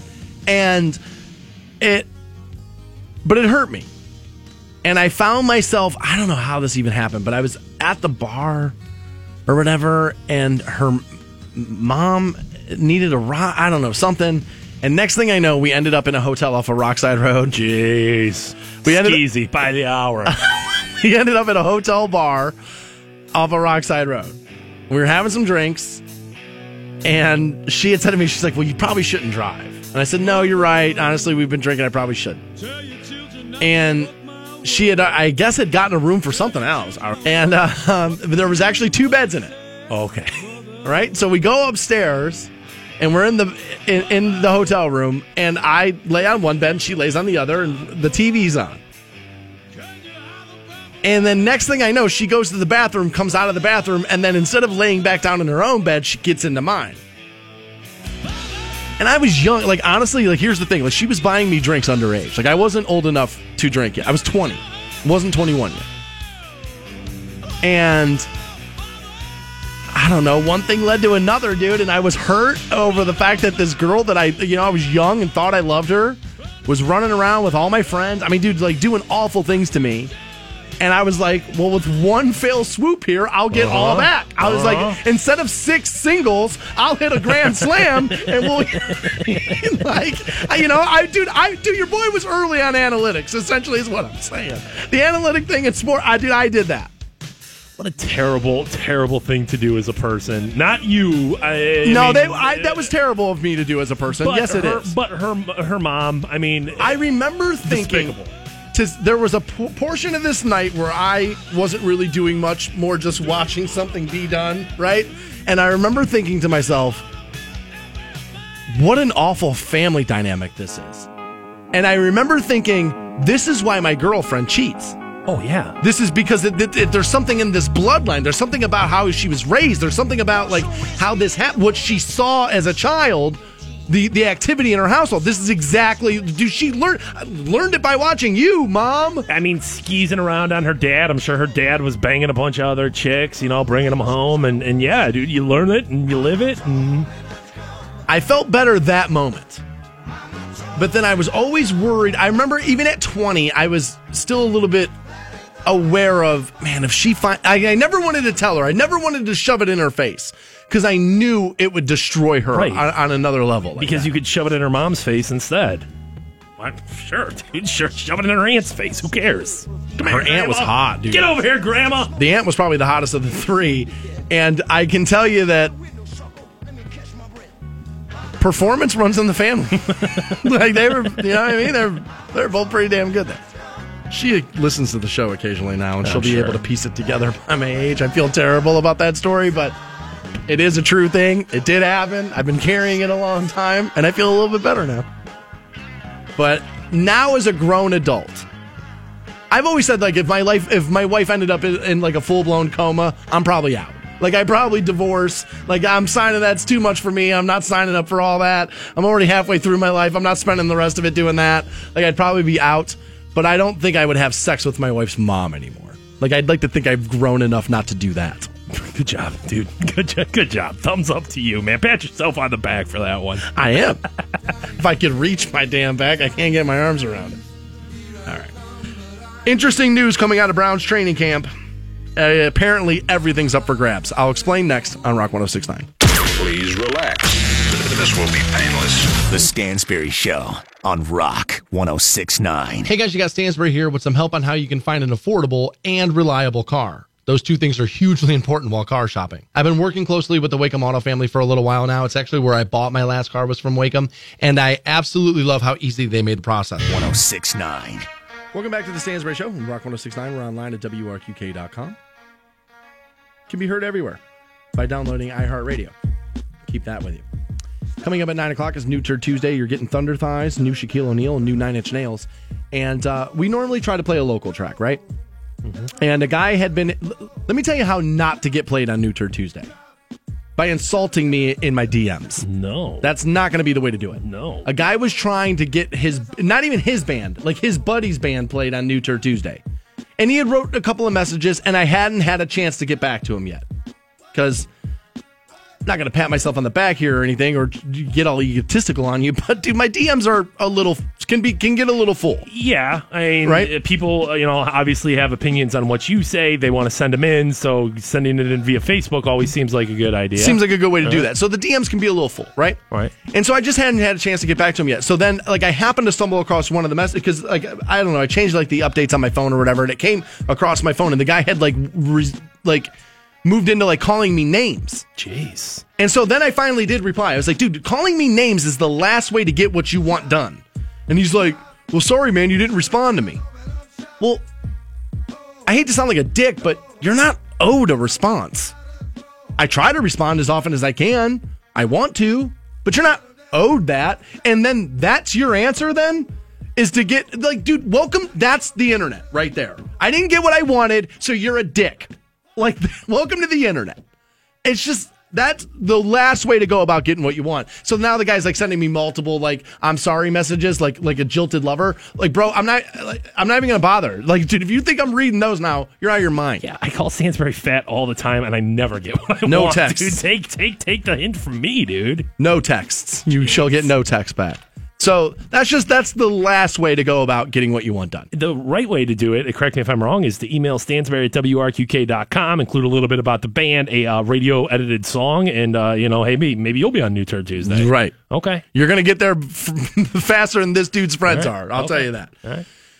So Brown's training camp officially underway. Yeah, it is. And what I'm about to report to you, I found at ESPN.com. Now, I will tell you that I trust what I hear from ESPN about as much as I trust what I hear from CNN. So, not a lot. There you hear the sax. The- now, the, our uh, boy, our boy Dustin already tweeted in and says, "Cue the cue the sax. Enjoy it while it lasts, boys. The sax years are numbered." Now, remember, I said they make the AFC Championship game. That's when I'll stop playing the Sex because that's a legitimate turnaround. Like you're a legit. That's a legitimate turnaround. Like not even Super Bowl. You you don't even have to win the AFC Championship game. You make an AFC champ. Now I know it's not going to be this year. No. not going to be next year. no. But if you make the AF, if you make the AFC Championship game, I will stop playing the sax while talking about the Browns. This is our fourth NFL season that we're coming into, And they haven't come close. Not even, To, not even to, close. to the playoffs, they haven't come close. Actually, have gone further down the rabbit hole. Worse. Are, are worse than now than they've Right. ever been before. They were worse last year Right. than they were our first year on the air. That is true. and that's a pretty sad state of affairs because they weren't very good that first year either. In fact, So- sure they were one of the worst teams in the NFL that year. Asked about the Browns quarterback situation, Hue Jackson said, We are still evaluating. We're just kind of seeing where we are. And ESPN, Pat McManamon, ESPN staff writer, saying where they are, where the Browns are, is neither Cody Kessler nor Brock Osweiler has seized the job. And if anything, the grip on the job may have loosened which now ESPN.com reporting, which might point to the possibility that the Browns' best option at quarterback would be to turn the job over to DeShone Kizer and start the kid as a rookie this coming season. If that's the case, we're in for a very, very long year. Oh yeah, if that's He the case, we're talking about one two wins. Here's what. Oh, I would say under. Here's here's what everybody had to say about DeShone Kizer going into the draft. Had the highest ceiling, which is a BS like terminology people use for athletes. That's I mean that means nothing. Had the highest ceiling, but the least developed player at the position coming out. Meaning, you could maybe get him there. There's a lot of potential there, but he's nowhere near ready to do it right now. And I believe in Hue Jackson. I do. And I believe he's a, he's a decent, above average offensive mind. But I don't think that that means he takes a kid who was the least developed quarterback from this year's draft, which was not that deep at quarterback, No, by the way. that was the problem. That was the huge problem, and can turn that kid into a day one starter. I don't buy that. Um, I understand the thought of, you know, well, if we don't know what we have, we might as well see what we have. You know what I mean? Like, I understand that and why you would decide, hey, let's just throw it up against the wall. We'll see what sticks, which one of these guys can do it. Let's see what DeShone Kizer's got. Throw him out there. Um, but that's something you do, especially when you bring up all those points about, you know, how he 10th came out of the draft. Well, 10th week, I was going to say year two. That's something you do, like, all right, Oh, bro. I- yes, I agree sat- with that. You've sat by with a with a with a clipboard in hand, and you've you've sat behind Brock Osweiler. But like, if you throw him out there, and Cleveland Browns, I know uh, you know the offensive line is gonna be the second best in the NFL. But dude, last year, No, they dude, won't. The Browns couldn't have. I'm a- telling you, by week six, that won't be true. the Browns couldn't keep a quarterback upright to save their life last year. It took us six quarterbacks last year. Six. I, I think. I mean, once, Six. once clipboard Jesus came out, I was like, you know what? I'm done counting at that point. So, like, eh, to to think that this team is ready to, you know. Develop a rookie quarterback like Dak Prescott. That's dude. You're, you're an idiot if you think that the Dallas Cowboys and the Cleveland Browns are in the same situation. Exactly, exactly. Dak Prescott would have never looked like Dak Prescott last year on the Browns. Dude, that Dallas Cowboys team is so loaded, it's crazy. I mean, you know, and you, I've made this point with a million uh, Browns players and a million other players that like You always said Tim Couch would have been a better. Yeah, If you would have put him on a team which had the, the, the ability Stability. to foster it, right? But you can't. You can't bring a rookie in to a losing franchise and try to think that he's going to be the one who changes the culture. How is he supposed to do that? Throwing it to who? Who's he? Who, who's uh, so he's going to go out there and he's going to get creamed. This game's going to be way too fast for him. The guys are going to be way too big and too strong for him. And when he's out there just pitching it because he doesn't want to die, who's uh, dude? Who's he throwing it to? The other team? The other team's secondary? Come on. a guy's making a decent argument here that Jameis Winston and Marcus Mariota aren't doing too bad starting, and they started the first season out. Well, actually, Marcus Mariota's first season wasn't that great. Now he's going to be the best out of all those guys that came out like right around then. I think he he probably has the best again ceiling potential. All the buzzword stuff that TV shows use that don't mean anything. But I, I again, I just think our situation's too rocky to put it in the hands. And DeShone Kizer's not. I mean, people felt like Mar- and I didn't, but people felt like Mariota was a surefire pick. Winston the same way. And people felt like you. People Right. felt like Winston was a non-miss pick. Nobody felt like DeShone Kizer was a non-miss pick. And uh, I mean, I understand that you know both the Titans and the Bucks probably weren't in the best place when they got those quarterbacks, but I'm telling you right now, they're in a better place than the Browns wa- Browns are. So, uh, if you ask me, you can point to two dudes and be like, "Oh, they did all right." How many dudes can I point at rookie year that had to go out there and got swallowed alive by the NFL? I know this is what people are going to do. People are going to start sending me messages about Aaron Rodgers. Well, Aaron Rodgers sat three years, right? And but behind Brett Favre. Now, so you can make the argument that is it going to do you any good to sit behind Brock Osweiler? Yes. You yes. think so? Oh, yes, it will. Just, just, just based on the fact, Speed of game? just watching the game and understanding the difference between Okay. going into college and being a stud versus going into the NFL and being a nobody. Because at that point, that's exactly what you are. You went from being the best player on your team for your entire life, dude, from from middle school football all the way up until when you were at Notre Dame, and now all of a sudden, dude, you are the worst player on the worst team in the NFL, dude. Yeah, that's going to take an adjustment period. I would also say that maybe watching Osweiler, you learn what not to do. Right? And you can I honestly like you you're either a role model or a cautionary tale. Right. That's the only two thing you can those are the only two things you can be. the uh you know the reputation of Hue Jackson and you know I know he's doing the Mr. Hero commercials and I love a good Roman burger like everyone else on the face of the planet. Oh, I'm gonna miss those. but but but it, the, the reputation of Hue Jackson is that he's the quarterback whisperer, and he can draw the most potential out of any quarterback, and that's that's how he built his bones, and that's why people in Northeast Ohio dig him. But dude, if you can't decide between these three quarterbacks, and you can't get one of these guys to definitively be like, yes, Cody Kessler, you're the starter week one, or yes, Brock Osweiler, you're the starter week one. If you can't do that, are you really this quarterback whisperer? I mean, we're early on in training camp. All right. So I think a little bit of what these guys say right now is smoke and mirrors, right? Don't give away too much. Yeah, because God knows that's the problem. Is the Steelers need to have a smoke screen in front of them to beat the Browns? Oh yeah, that's the problem. Come on. I I know our offensive line is supposed to be good, and maybe this is just the pessimism of being a Northeast Ohio sports fan my It entire exists. life. But I worry that on paper they are.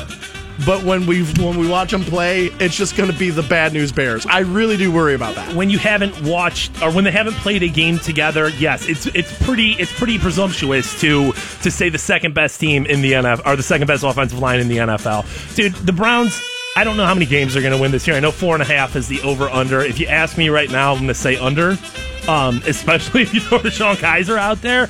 But dude, as long as number one, they can run the ball, and that's going to depend on the offensive line. And number two, they can tackle people, and that's such a goddamn low bar. That's what I would think of a seventh grade football team. Is like, all right, well, if we can establish the run, and if we can make tackles, if that's all we do this year, that's all we can do this year, and that's the hopes I have for this team: is get first downs and tackle people.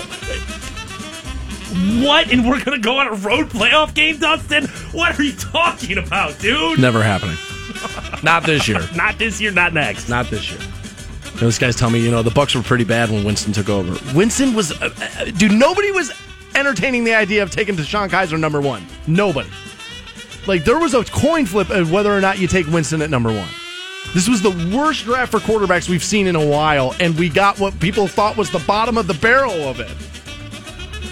Yeah, Super Bowl, sure. DeShone Kizer. Clear out a place for him in Canton right now. You know what? Sorry, Jerry Jones. Sorry, Kurt Warner. DeShone's coming down, baby. Come on. You might not make the bye week, let alone the playoffs. Jesus, dude. I can't wait. Dude, the good thing is, is at least football's played in nice. Oh, wait, no, it's not. It's played in the freezing cold. That's why, dude, everybody loves football season. I'm like, what? It's miserable television for 16 weeks and it's ice freaking cold. I don't want football season. I guess maybe if I moved to where the team would be good, I, dude, like if I lived in Pittsburgh, I'd be like, bring it on. But I've lived here my entire life. Oh my God. Who knows? Maybe they can get it turned around. Yeah, maybe.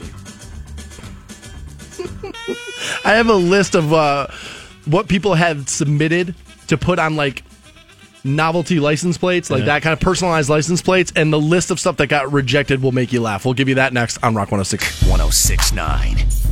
And welcome back to the Stansbury Show on Rock 1069. Right around the corner is New Turd Tuesday, brought to you by the Hard Rock Rocksino there. New Nine Inch Nail is going to end that out. I can't wait to hear that song. Big fan of that band. I've been pushing for them to play the Super Bowl halftime show. Nobody seems to want to give me that. No. You know, the guy was listed Artist of the Decade by Rolling Stone magazine. A lot of people play that halftime show that are never going to get never going to get listed as artist of their decade. I think Trent would be a great pick.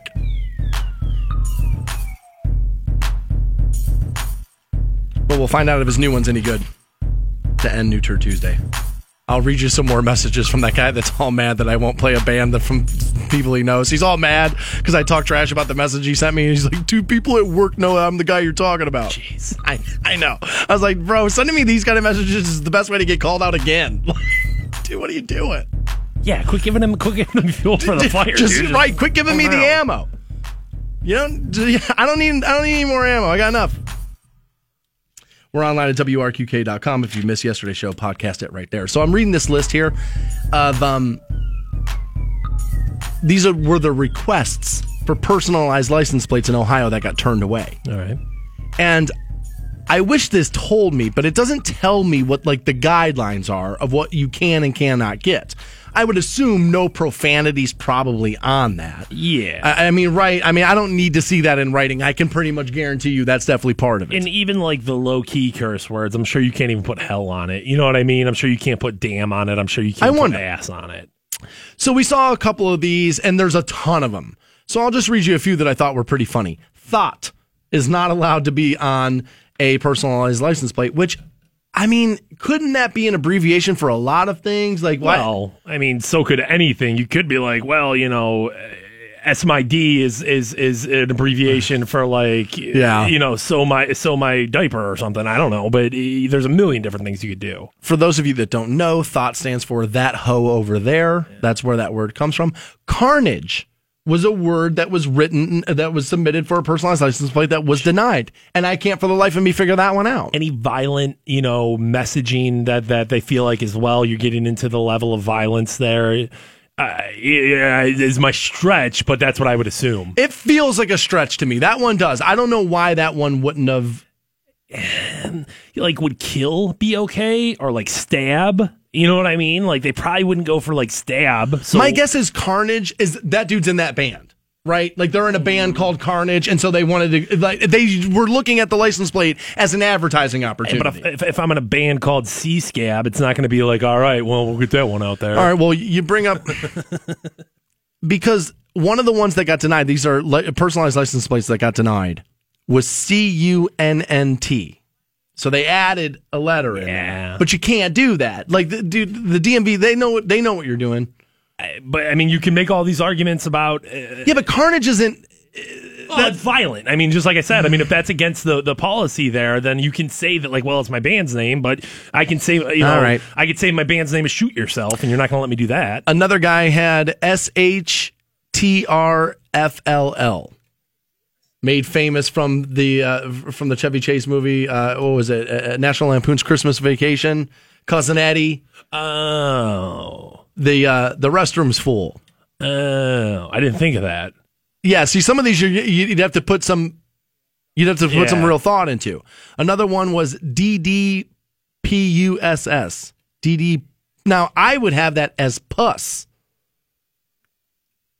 So when you leave something open for interpretation, you're probably going to get no is the answer. another one of these that got denied was F X I C H G N, basically F Michigan, Okay. right? Um, and again, you're alluding to to swearing, and they're probably going to be, they're probably not going to let you have that. Yeah, eh, like I said, once you get into the territory of gray, it's like no, that's going to be the answer. F U B Z. F U B E E Z Y was denied. Um, BZ, again, slang for bitch. So my guess is that's probably why that got um, why, why that got denied. Dope AF, and again, Yeah. AF stands for if you don't know as, F. and then the F word there. So the, yeah, again, that's why you got denied there. Um, you know, I guess when you when you apply for something and you you say this is you know specifically what I want, but like fu is in my license plate. Like it is. I know it is. Really? It's the first two letters in my license plate. It's FU, and then you know the numbers Strange. and the and the letters. But it's not like it's not like it's FU, dude. It's just FU, two other letters and two then six or three numbers after that. Another one of these that got denied was PNTYDPR. I'll save you uh, you thinking of it. It's panty dropper. Okay. And um, again, I, I guess it wouldn't bother me. Here's another one I, I thought uh, that I was kind of surprised got denied. This is personalized license plate. I H eight U A L L. I hate you all. I don't get it. Yeah, I mean, I I'm don't, sorry, I don't get it. I don't think any of. I mean, I, you know, obviously none of these things are like offensive to me or like I would I would have an issue with it. But when they, you know, they have to set a line somewhere, and they're going to set the line far further than you want them to. Another one of these that got denied was WTF TRMP. What the F Trump? That's why I. WTF? Anything's gonna be Yeah, you're going to get denied there. No balls was a personalized license plate that got denied. 45 sucks, again, alluding to the president. Uh, 45 a liar. I'm surprised that that got turned. I really am. because it's not. There's no vulgar. There's no sexuality. I mean. Uh, it, it'd probably help if we had the rules in front of us, but maybe just because it's negative. But I mean, what are you going to tell people that you can't be negative? C right. C L E A F again. Cleveland as you know that. That's probably here's a one I thought was funny. S N D N U D E. Send nude. And I'm surprised that that got You're getting into sex there. You're getting into territory of of uh, you know Mud Slut was a personalized license plate. Now, I mean, you had to know when you submitted that that they weren't going to let you have that. And dude, I think it costs money to even apply, right? Yeah, I think it's a, a couple extra bucks to apply, and then if you have it made, um, who is putting mud slut? I guess some country chick that you know embraces that lifestyle. My guess is no. I, I I think it was more probably a dude with like a jacked up truck, Right. and that his truck, his truck's Big named Becky, and she's a mud slut, man. Mud slut, she, man. She ain't no pavement princess. That's Get a mud slut. One time now, come on, Stansbury, Hall of Fame legends, Toby Keith, get him up there. That's a, I guarantee you that's what that was. That, was- that, that, that was a big old jacked up truck that ain't no pavement princess. That's a mud slut. That's I'm guessing that's what that was, but I don't know. New Turd Tuesday starts next on Rock 1069. Dan Stansbury, Matt Fantone. Just kiss your fruitcakes. The Stansbury Show Chilling in the studs with my dudes. on Rock 1069. And he's all mad at me because I won't do it. It's because he decided to be rude. And I'll never understand why people on the internet, when they don't get what they want, why they go to low blows thinking that's going to get you, what you want. It won't. They're gonna call you a Nazi soon. That's how the internet works.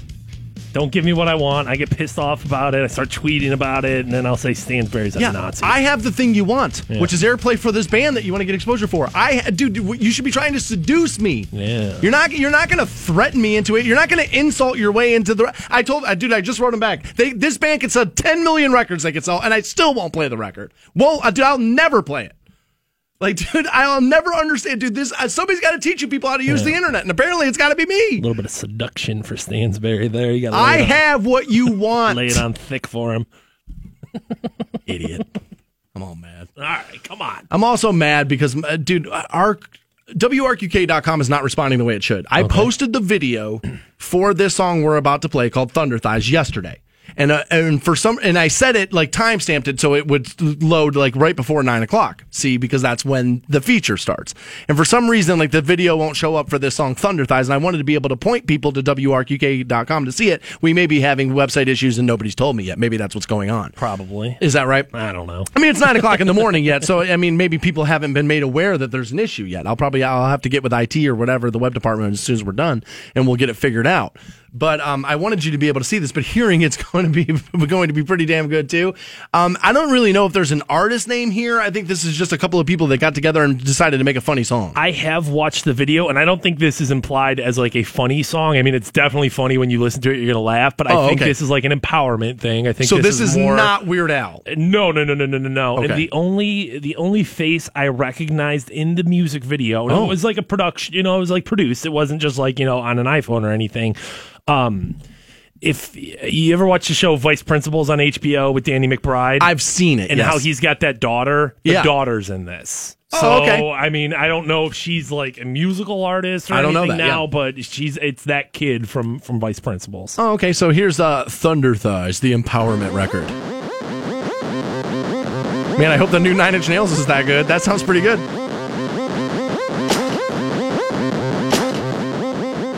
So this is about body acceptance, right? Of like a larger woman. Yeah, and, and, and loving your body as a whole, kind of. Oh, yeah. Wrap your arms around the BBW there. Chub rub, the day is just heating up. Did she say chub rub? Yeah, that's the first line. Chub rub the day is just heating up. I like it. I like it. Dude, you need to get, dude, it's a great time for you to talk about Gold Bond. Hit record. Yeah, the day is heating up. Get your boys sprayed down. Chub rub, the day is just heating up. So Is Nicki Minaj's lawyer about to like file? Like, I mean, right? I mean, they basically stole her whole style. up. So what? These shorts are up.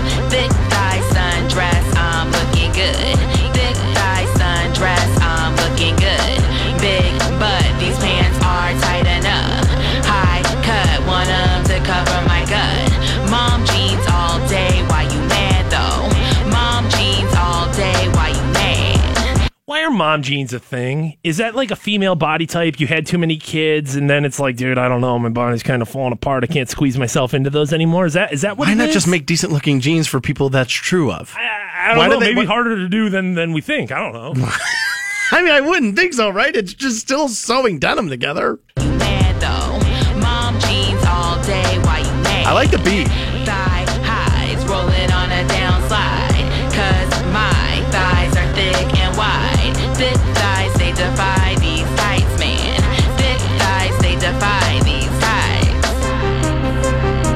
It is kind of a good beat. The beat's all right. And vocally, like I said, she sounds so much like Nicki Minaj that you can't. I mean, it's hard to hate it. Yeah, I feel like Rick Ross should come in right now. and go, Oh. oh. oh. I love Rick, dude. Oh, I was gonna say maybe that's it right there. Oh my, got them thunder Now, can I ask a question? I get that it's an empowerment record, Right, right? right, And it's called Thunder Thighs. right. But if I refer to her as having thunder thighs, I'm a sexist, and Twitter has to take me down. I think it's probably how you well, like what the relationship you have with her. If you're just looking at her and being like, "Yo, thunder thighs over there," maybe it's a little derogatory. But you know, if you that's your girlfriend and you know you, she knows that you love those thunder thighs and that's kind of what you're all about. I mean, probably I just, I just. I, I- I guess I don't get it. It- Like, if it's an empowerment record, then go out of your way not to use the terms you're pissed at people you use It. I mean, hey, dude, it's it's it's well, we can use it and you can't, and like I don't know, that line's been drawn a couple other times. Yeah, that life. lawn's been drawn one time, and I feel like that one, you know what I mean? It's kind of like, you know what I mean? The history of us into the country ain't great. So we kind of, you know, if that's the price we paid for slavery, is giving African Americans a word, I feel like we got off light on that one. It's that's the reparations, the N word. I can live with that. Boom, clack, they smack when I stride. Thunder thighs, thunder, thunder thighs. Thunder,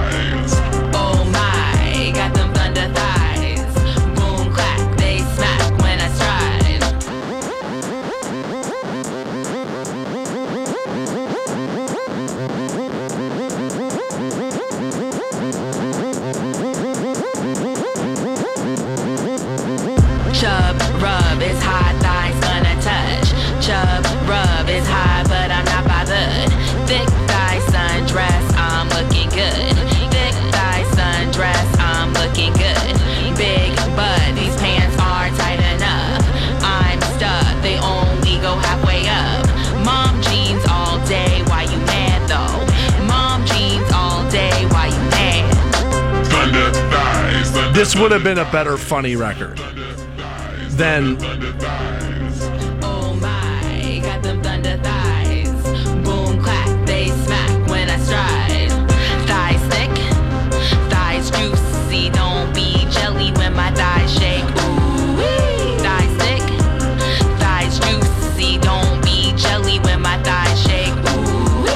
Are you thinking about all the plus size women you've been with in the past? Like, man, I do like that thickness.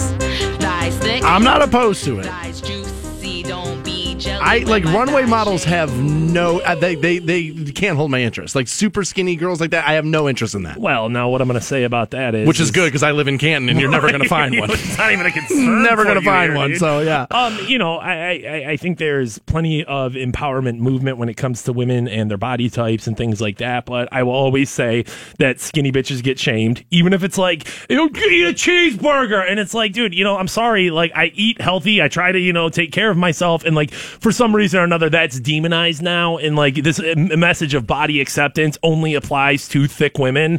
But you know, eh, At some point, we have to realize that what acceptance can mean is excusing poor behavior. oh yeah. Nobody should uh, nobody should accept my body size. We should all be fighting against that because, dude, what it does to the healthcare costs, what it does to my personal health, and how I can die. Nobody should be accepting of that. Yeah, I mean, obesity is one of the main a contributors. Huge problem. to Acceptance is tolerating behavior that shouldn't be tolerated sometimes, and you got to be careful with it. and I, I I understand that like you know some people are just built that way, but it's vast majority of us. It's because we're lazy and we eat like crap. I mean, I'm built this way because I like the way food tastes, and I like laying down on the couch. I have a slow metabolism. No, I, have a I thyroid, I have a thyroid problem. What I have it's is overactive taste buds, is what I've got. and I read something recently about how uh, since we're all getting fatter.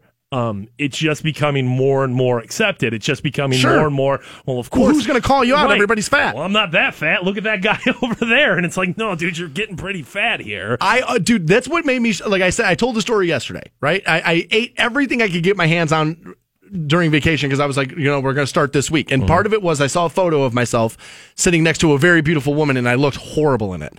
And I thought so. All the entire vacation, I thought to myself, "You got to stop this before you're the fat dude on B-roll for six o'clock news. Like you can't, like, dude. As long as you don't look like Peter Griffin, you're probably going to be all right." But I was like, "Nah, dude, we got to shut this down."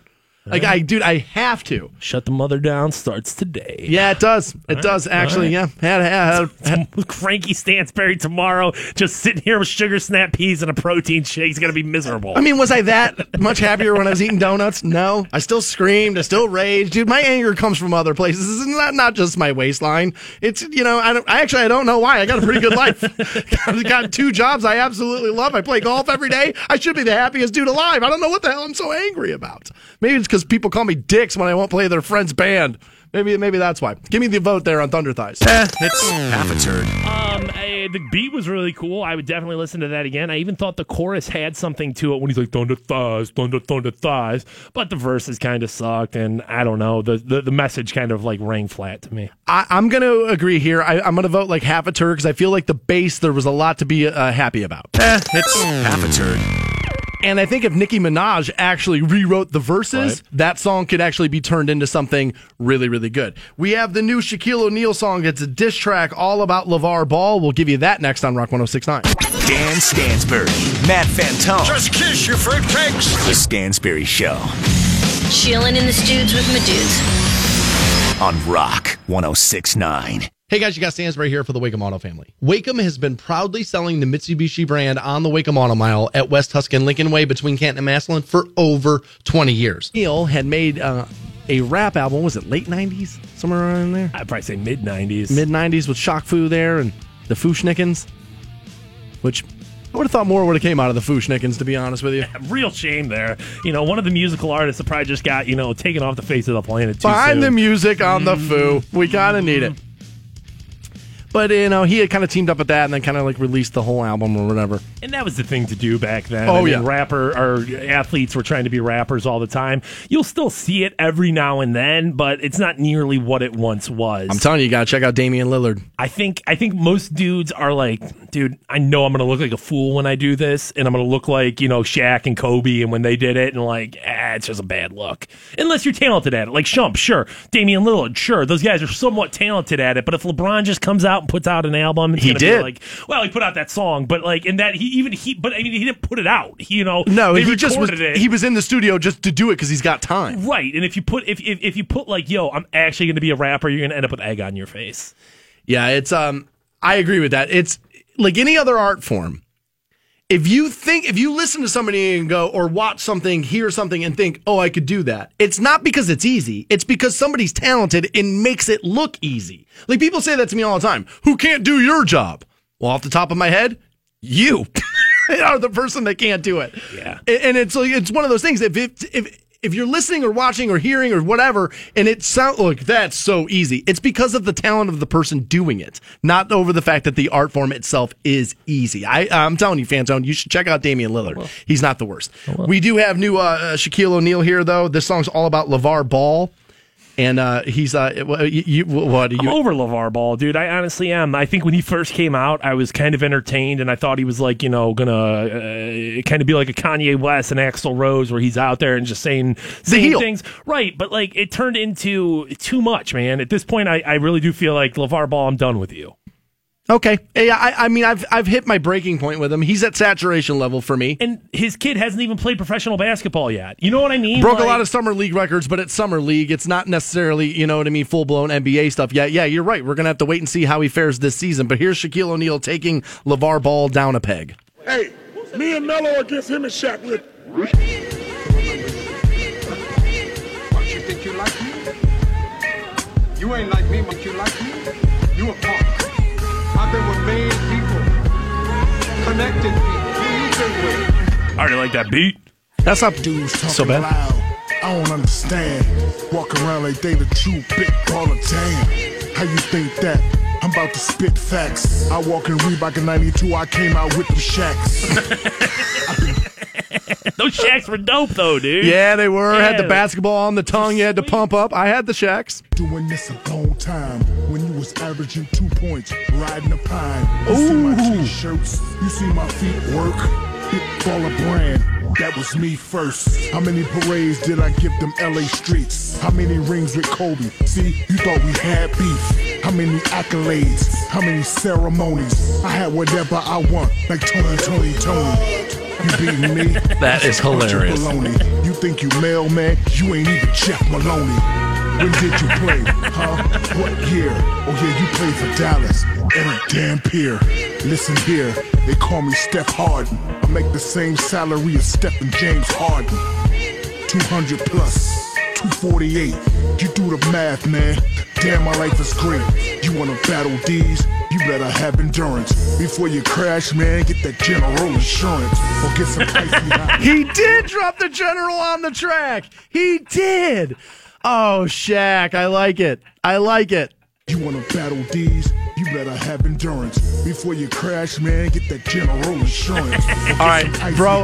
I have an assignment, dude. That that has to be in the Friday audio reel. That has to be Hilarious. so good.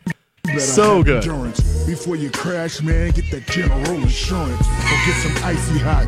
Rub it on your back before you break that. Around with Shaq. All right, hold on. Time out. Time out. Time out. Because I like the icy hot. That's a product I use, and the back is part of the problem. Why, dude? Washing your back, putting, applying things on your back. Why have we not created? You know how they have like the scratcher stick. Yeah. Like, why have we not created the application stick for like the lower of your back and like the, the middle of your like that? Like that stuff's so hard to like. I don't have anybody in my house, and after I play golf and my back hurts, I have nobody to like rub me down. I think they have like I don't want to say wands, but it's kind of like a shower head, and it's an extended thing, and you can pour ointment into it. Really? And it's got like balls, and you rub it on yourself, and it'll like apply it to you. I'll, Yeah, I'm gonna go home and rub balls on myself. That sounds like a fantastic plan. General insurance. Or get some icy hot.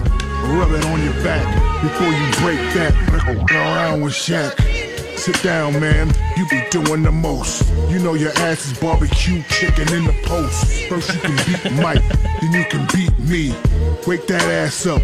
You having a dream. And when you wake up, apologize. And bow down to my Staples Center statue hanging off the side of the building. It's true. Excuse me, Arena. I feel like Martin with this flow. Damn, Gina. You've been caught up in a rapture. And when you watch your Zo play, look up in the rafters. You'll see Magic Johnson. You'll see Jerry West. You'll see Kareem Abdul Jabbar. Damn, he was the best. Keep looking, man. I know you see this. Number 34 next to Gail Goodrich. Big Daddy Kane. No, half stepping. I'm more like Will Smith. I am legend. Oh, I like that one. Kobe hate me. D Wade ain't tell me Pat Riley was gonna trade me. That ain't fade me. Nothing fade me. Jerry Maguire with this flow. Pay me. The bit baller brand trust. I am that. I hope you get the message by telephone effects. Two more things I got to say. You did a great job. I love how your sons play. And Lil Melo too, attitude, hella cool, jumper wet, wet like two dots in a pool. I learned the game from William Wesley, you can never test me. Cause when I'm done, they gon' nipple me like Elvis Presley. Watch your mouth, don't ever step out of line. Shaq O'Neal, bro, greatest of all time. This is a game to me. This is not a sport. My name ain't Shaq, I'm the black Michael Rappaport. And big baller brand t-shirts look uncomfortable. So there's new Shaquille O'Neal dissing LaVar Ball. And when you're LaVar Ball, you got to expect people to take swings at you. Of course. I mean, especially, dude, when you're telling people you could beat Shaq and you could beat Michael and your son's going to be better than Steph and like all this stuff. I mean, you, you can't uh, uh, expect people not to take a swipe at you. And the problem with it is, and like I don't know what the real It's only gonna make 'em relationship- worse. Yeah, the real relationship between Shaq and LaVar Ball is, but this feeds that fire. So he's not going to shut up. And I mean, ESPN is not going to stop covering him. No. And, uh, I did. He had this whole issue with a. He was coaching his AA. His son, This is the female ref thing, Yeah, right? His second son's AAU team, and he, he threw a fit in the middle of the tournament. Had her thrown out. Had her thrown out, and the and the, at first the tournament was like, oh my god, we need LaVar Ball to be here. Yeah, dude, bitch, you're gone. Adidas has come back and said, we made the wrong call. We should have let her ref. Right, and like eh, that's where it just kind of goes down to with LaVar Ball, LaVar Ball and me is like, dude, I'm just over it. I, I'm just I'm sick of you. I hate when people scream out about, uh, I mean, it's because he's a misogynist. And like, people ring bells too early. But we've seen now, this is like the third thing with a woman in him. So there might be something to this. I watched that whole interview that he did on Colin Cowherd's show with Kristine Leahy. And he did say, if you mess with me, you're going to get what's coming to you. And she said, Are you threatening me? And then that turned into Charlemagne the God from the Breakfast Club saying, See, white people think every black person's going to hurt him and this and that. No, he had said something like, You're going to get what's coming to you. That is a threat. And then he told her to stay in her lane, which again, I didn't think was misogynistic. I think it was more like, I'm talking to Colin Cowherd. That's who's actually interviewing me. Now, Colin got in, defended her. And she's then, since that interview, has taken a bigger step on that show, and I think it's probably the right call.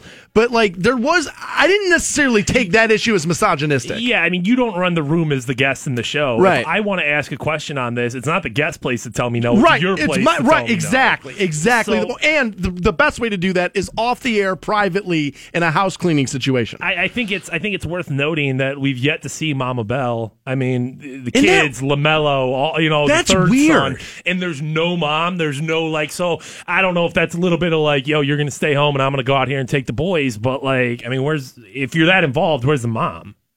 You know what? dead. I don't know. No, no, no. They're no, they're still married. She's she's involved, from what I understand, from what I've heard. But you're right. Like, I don't even think I've, I've ever even seen a photo of her. Don't know what she is. Don't know what she looks like. What her story is, or anything like that. I've that. heard that they're together and all that. It's just worth noting, dude. His son, his son, not him, but his son has yet to play an NBA game. So, like, this whole crowning of Are the you king. are you rooting for him to fail? Um, I don't want him to succeed. I mean, it's not that I'm actively like, dude, I hope LaVar Ball or Lamar, or whichever one Lonzo. Lonzo Ball goes out there and blows a knee. But at the same time, I mean, I'm not going to, I'm not going to follow his career. I'm not going to celebrate him. So, like, yeah, a little bit. Screw, screw Lonzo Ball. I don't care.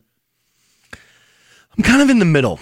I, I, I think he'll probably be good. Um, I just think, do you play for the Lakers at that position and you don't end up great? Well, yeah. You're going to be listed as a failure. And especially with these expectations, it'd be one thing if it was like, yo, he's going to, you know, turn into a JJ Redick of the league where it's like you're not the best player on any team, but you're always on a team. And I would be like, okay, that's what that that's do you make a you make a ten year career out of out of playing basketball? Dude, hats off to you. But I would also dial down what some of my what my parents were saying. And I'm I'm not telling Lonzo Ball what to do. I'm telling you what Dan Stansbury would have done. My father's no longer with us, but would have been very proud of what I've done and what I've accomplished in this and that. But if my dad was out there telling the media I was going to be better than Howard Stern, Yeah. I would look at my dad and be like, "Shut up! This is my career. I will handle this." Yeah, and I understand. You know, you want your parents to be proud of you, and For sure. You want them to champion you, and you want all that stuff. But yes, it is your life. It's it's you. Um, I I, I think before we get off him, LaVar Ball, his second son Lamelo. Um, he's in high school right now, I believe, and you'll see videos of him online playing basketball, and people will start to go at Lamelo like it's his fault that his dad is who he is. He's a ninth grade or tenth Yeah, grade or that's what I was it gonna say. It's one thing when it's a professional athlete, and like, yeah, dude, uh, you can you can say whatever you want about Lonzo, but if you're gonna talk trash about a 15 year old on Twitter, you need to reevaluate your life. You need to kind of like, dude, what what am I what am I doing? Here? I'll tell you who I feel the worst for out of that entire situation is the middle kid. Because the middle kid they say is good. He plays at UCLA or going to this Right. year, but they say he's not as good as like Lonzo and then the young the, the- Melo. It's the middle kid I feel bad for because you know everybody's paying all this attention. This kid's still going to end up having a decent run at UCLA, but because he's not Lonzo and he's not LaVar, he just kind of gets he's an afterthought. Like you never even I like as a matter of fact, here I am talking about him. I don't know what his name is. You know, so like that's I feel bad for that son a little bit. I'm I'm very interested, and I think it's good for the if the Lakers are good, I know it's good for the NBA, and so I'm for things that make the NBA stronger. I'm a fan of the a fan of the league. I'm a fan of the brand, that whole thing. So I, I know the Lakers being better helps the league. So for that, I'm kind of rooting for him. But because his dad's such a loudmouth, there is a little bit of me that's like, yeah, I kind of want to watch a dude like kind of like block your shots and Fizzle do that. out, right? Yeah, I kind of want to watch a little bit of that. So we do have one more song for New Turd Tuesday. It's New Nine Inch Nails. we didn't vote though. What, what, what do you got? over there? What do you got? What Oh, do you got? Oh, sorry, sorry. I thought we had voted. I vote not a turd on. Not a turd. I'm sorry, I completely forgot. Yeah, I vote. I we- agree. We voting not a turd on that. New Nine Inch Nails, less than. Up next on Rock 106. All voted not a turd on that one. We like that one. It was a good one, dude. A lot of good lines. Shaq got the General and Gold Bond and Icy Hot all in there. I mean, I don't know what else you can ask for. Uh, worth noting too, before we get off Shaq, I think a lot of people overlook him when they talk about like the greatest of all time. I mean, He was a freak. uh, unbelievable. When he um remember he during the finals he took his shoe off and everybody was like ew gross Shaq. For some reason or another that inspired me to watch a bunch of old Shaq highlights. And dude that guy it was unlike anything else man. Just a, a, a force of nature. He was dominant in that era in a way no other player could be. I mean, he could just overpower you. And that's like, dude, Hack a Shaq became a thing. Right. Like it became a thing because it was the only way you could defend him because you could not play defense against him. You just had to send him to the line because he couldn't hit free throw shots, which by the way, before we get off this as a whole, like I'm so tired of turning on professional sports and hearing about dudes who can't do things. Like Yeah. yeah, you hear you hear this in the NBA a lot. Well, you know, he does he's not a shooter. Then what the hell are you doing in the NBA for, bro? That dude, the ball goes in the hoop. yeah I mean yes you as a as a professional athlete should probably be able to play all aspects of your sport I In the understand- offseason, you can't learn to hit a hit a foul shot. I understand you're not going to be as good as others at them because it's a specialized thing, but it's like, dude, it's like pitchers who can't hit a baseball. I I, I don't understand that. You spend your entire day Around the baseball. field. right, dude, and and you would think pitches. boredom alone, Right. he just would pick up a bat and start doing it. Like this is what I always say about like, well, he's not a pure, sh- he's not a shooter, he's not a scorer. And I always think to myself, if Tiger Woods would have been out there on the green and be like, well, yeah, I mean, he can't putt, then he wouldn't have been good. Well, but there's plenty of dudes and overall greatness, overall, you know, diversity in your game or, or whatever you do, whether it's as a, an artist or, or an athlete or whatever, diversity matters. Um, but I'm sure there was things that Tiger, you know, there's golfers right now, maybe not Tiger is the best example, who are better drivers than they are putters. Yeah, I mean? Dustin Johnson for the longest time could not putt. That's why he could never win tournaments. He, I mean, he was longer than everybody, and it was really he worked on his wedges and his putter, and that's what turned him into the number one golfer in the world. Uh, speaking of, how's the golf game going over there, buddy? Tell me something. Did you get out there yesterday? No, I took No? yesterday off. I Okay. played Sunday morning, All right. and we played Lions Den. Okay. Uh, I shot a The fo- strip club? No, no, no. Oh, okay. I, I, I, I, All right. I shot a 43 on the front. Okay. That's good, right? Yeah, it was. Right. I played pretty good. There you Um, go. No wonder Stansbury's confidence is I, uh. I, I mean, it's not great. I mean, I, I want to be under 40, but I've never done that. Um, I've never shot under a 40. So, um, yeah, I shot 43. I felt pretty comfortable with that. And then on the back nine, it got away from me a little. Um, ended up a little higher than that. Did you get the new driver? I know you're in the in the in the. game No, I sold my driver to my buddy because his kind of broke, and I, I was uh, kind of frustrated with mine, so I sold it. Nah, I mean, I'm looking at the TaylorMade M2 or the Callaway Epic, and I'm flipping the coin. I can't decide on which one I want, so I'm not making a $400 decision until I know exactly what it is I want.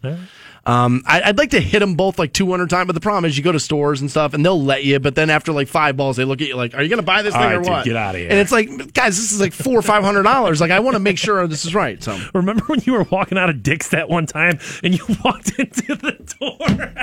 Yeah, I did. I walked right smack dab into the moving door. You know what? Honestly, if uh, we'll run that tomorrow. And at, at I, for those of you that wake up real early, we'll put that in the 5 a.m. best of tomorrow. I did. I walked smack dab into that. My face was like swollen for like a week. it was, dude, it was terrible. Yeah, you know what? I don't want to think about that anymore. We have this new Nine Inch Nail song. It's called Less Than. Let's take a listen to that.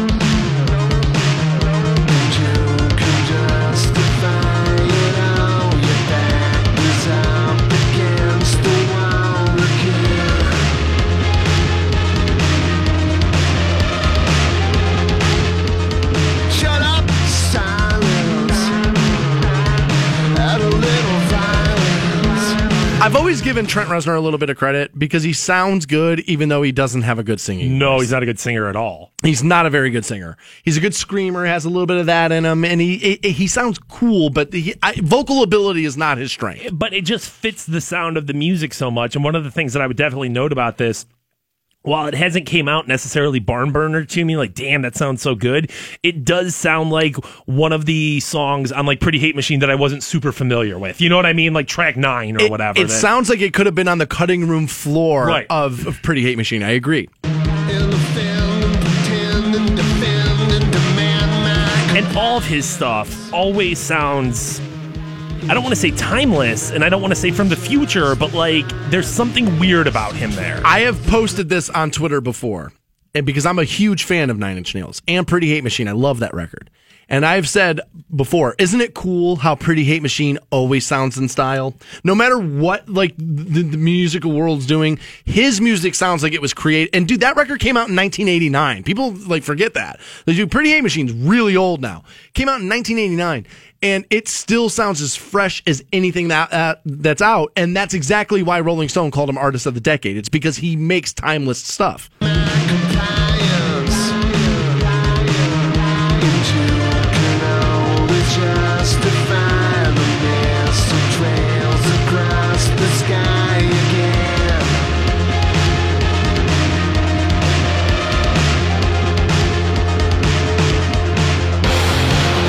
Oh, I like that a lot.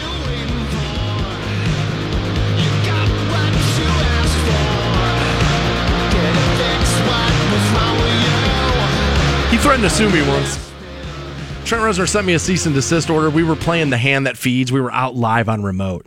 And, uh, dude, our board op got a hold of the record before the, the label was willing to release it. And it was the hand that feeds, and we played it like 25 times that afternoon while we were out live. And sure enough, the label says thing like, "You, if you, if you play that one more time, you will be sued." I was like, "Oh my god, dude! Like one of my heroes is like threatening to take me to court." I loved it.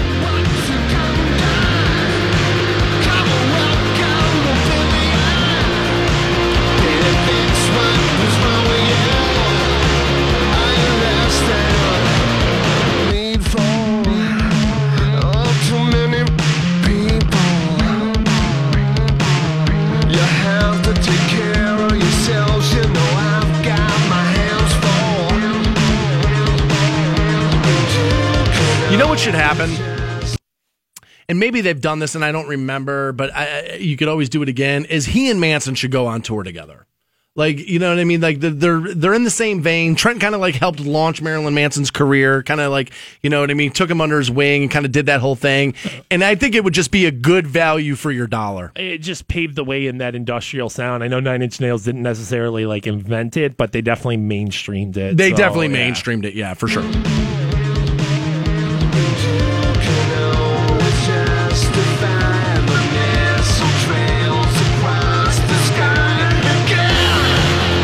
Love that.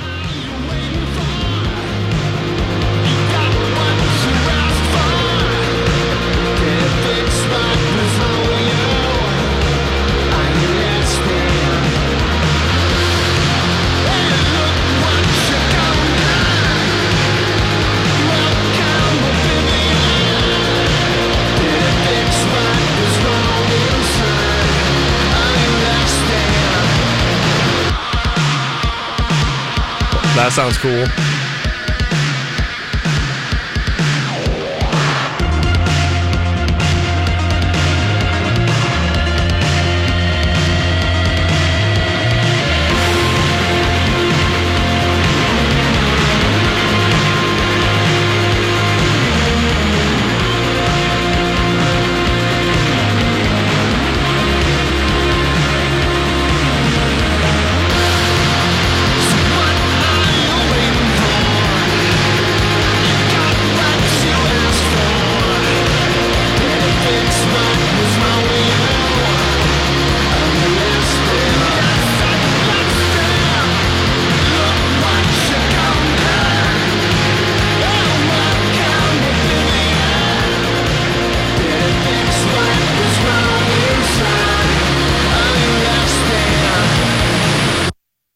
It's new Nine Inch Nails. Less than is the name of that. Fantone, give me the vote there. Not a turd. I had a low bar for Nine Inch Nails in 2017, as I would any artist who's you know 30, First album came out in '89. Right, Yeah. that's that's essentially 30 years old. There, um, I don't think if it was 1998 and I was working in radio, I don't think I would pick that one as like, dude, that's going to be a hit record.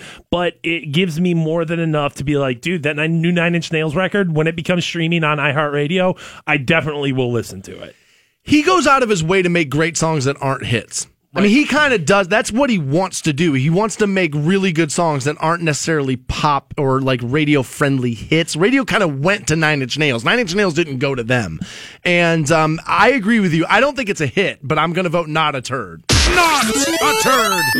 That's a damn good song out of Trent Reznor there. But again, I'm just like a fanboy of Nine Inch Nails, so uh, my view on that may be a little clouded. Aside from that, we are done for the day. If you missed anything this morning, you can find it on the podcast, which will be uploaded shortly after 10 a.m. at WRQK.com. You guys have a fantastic afternoon. See you. Please relax.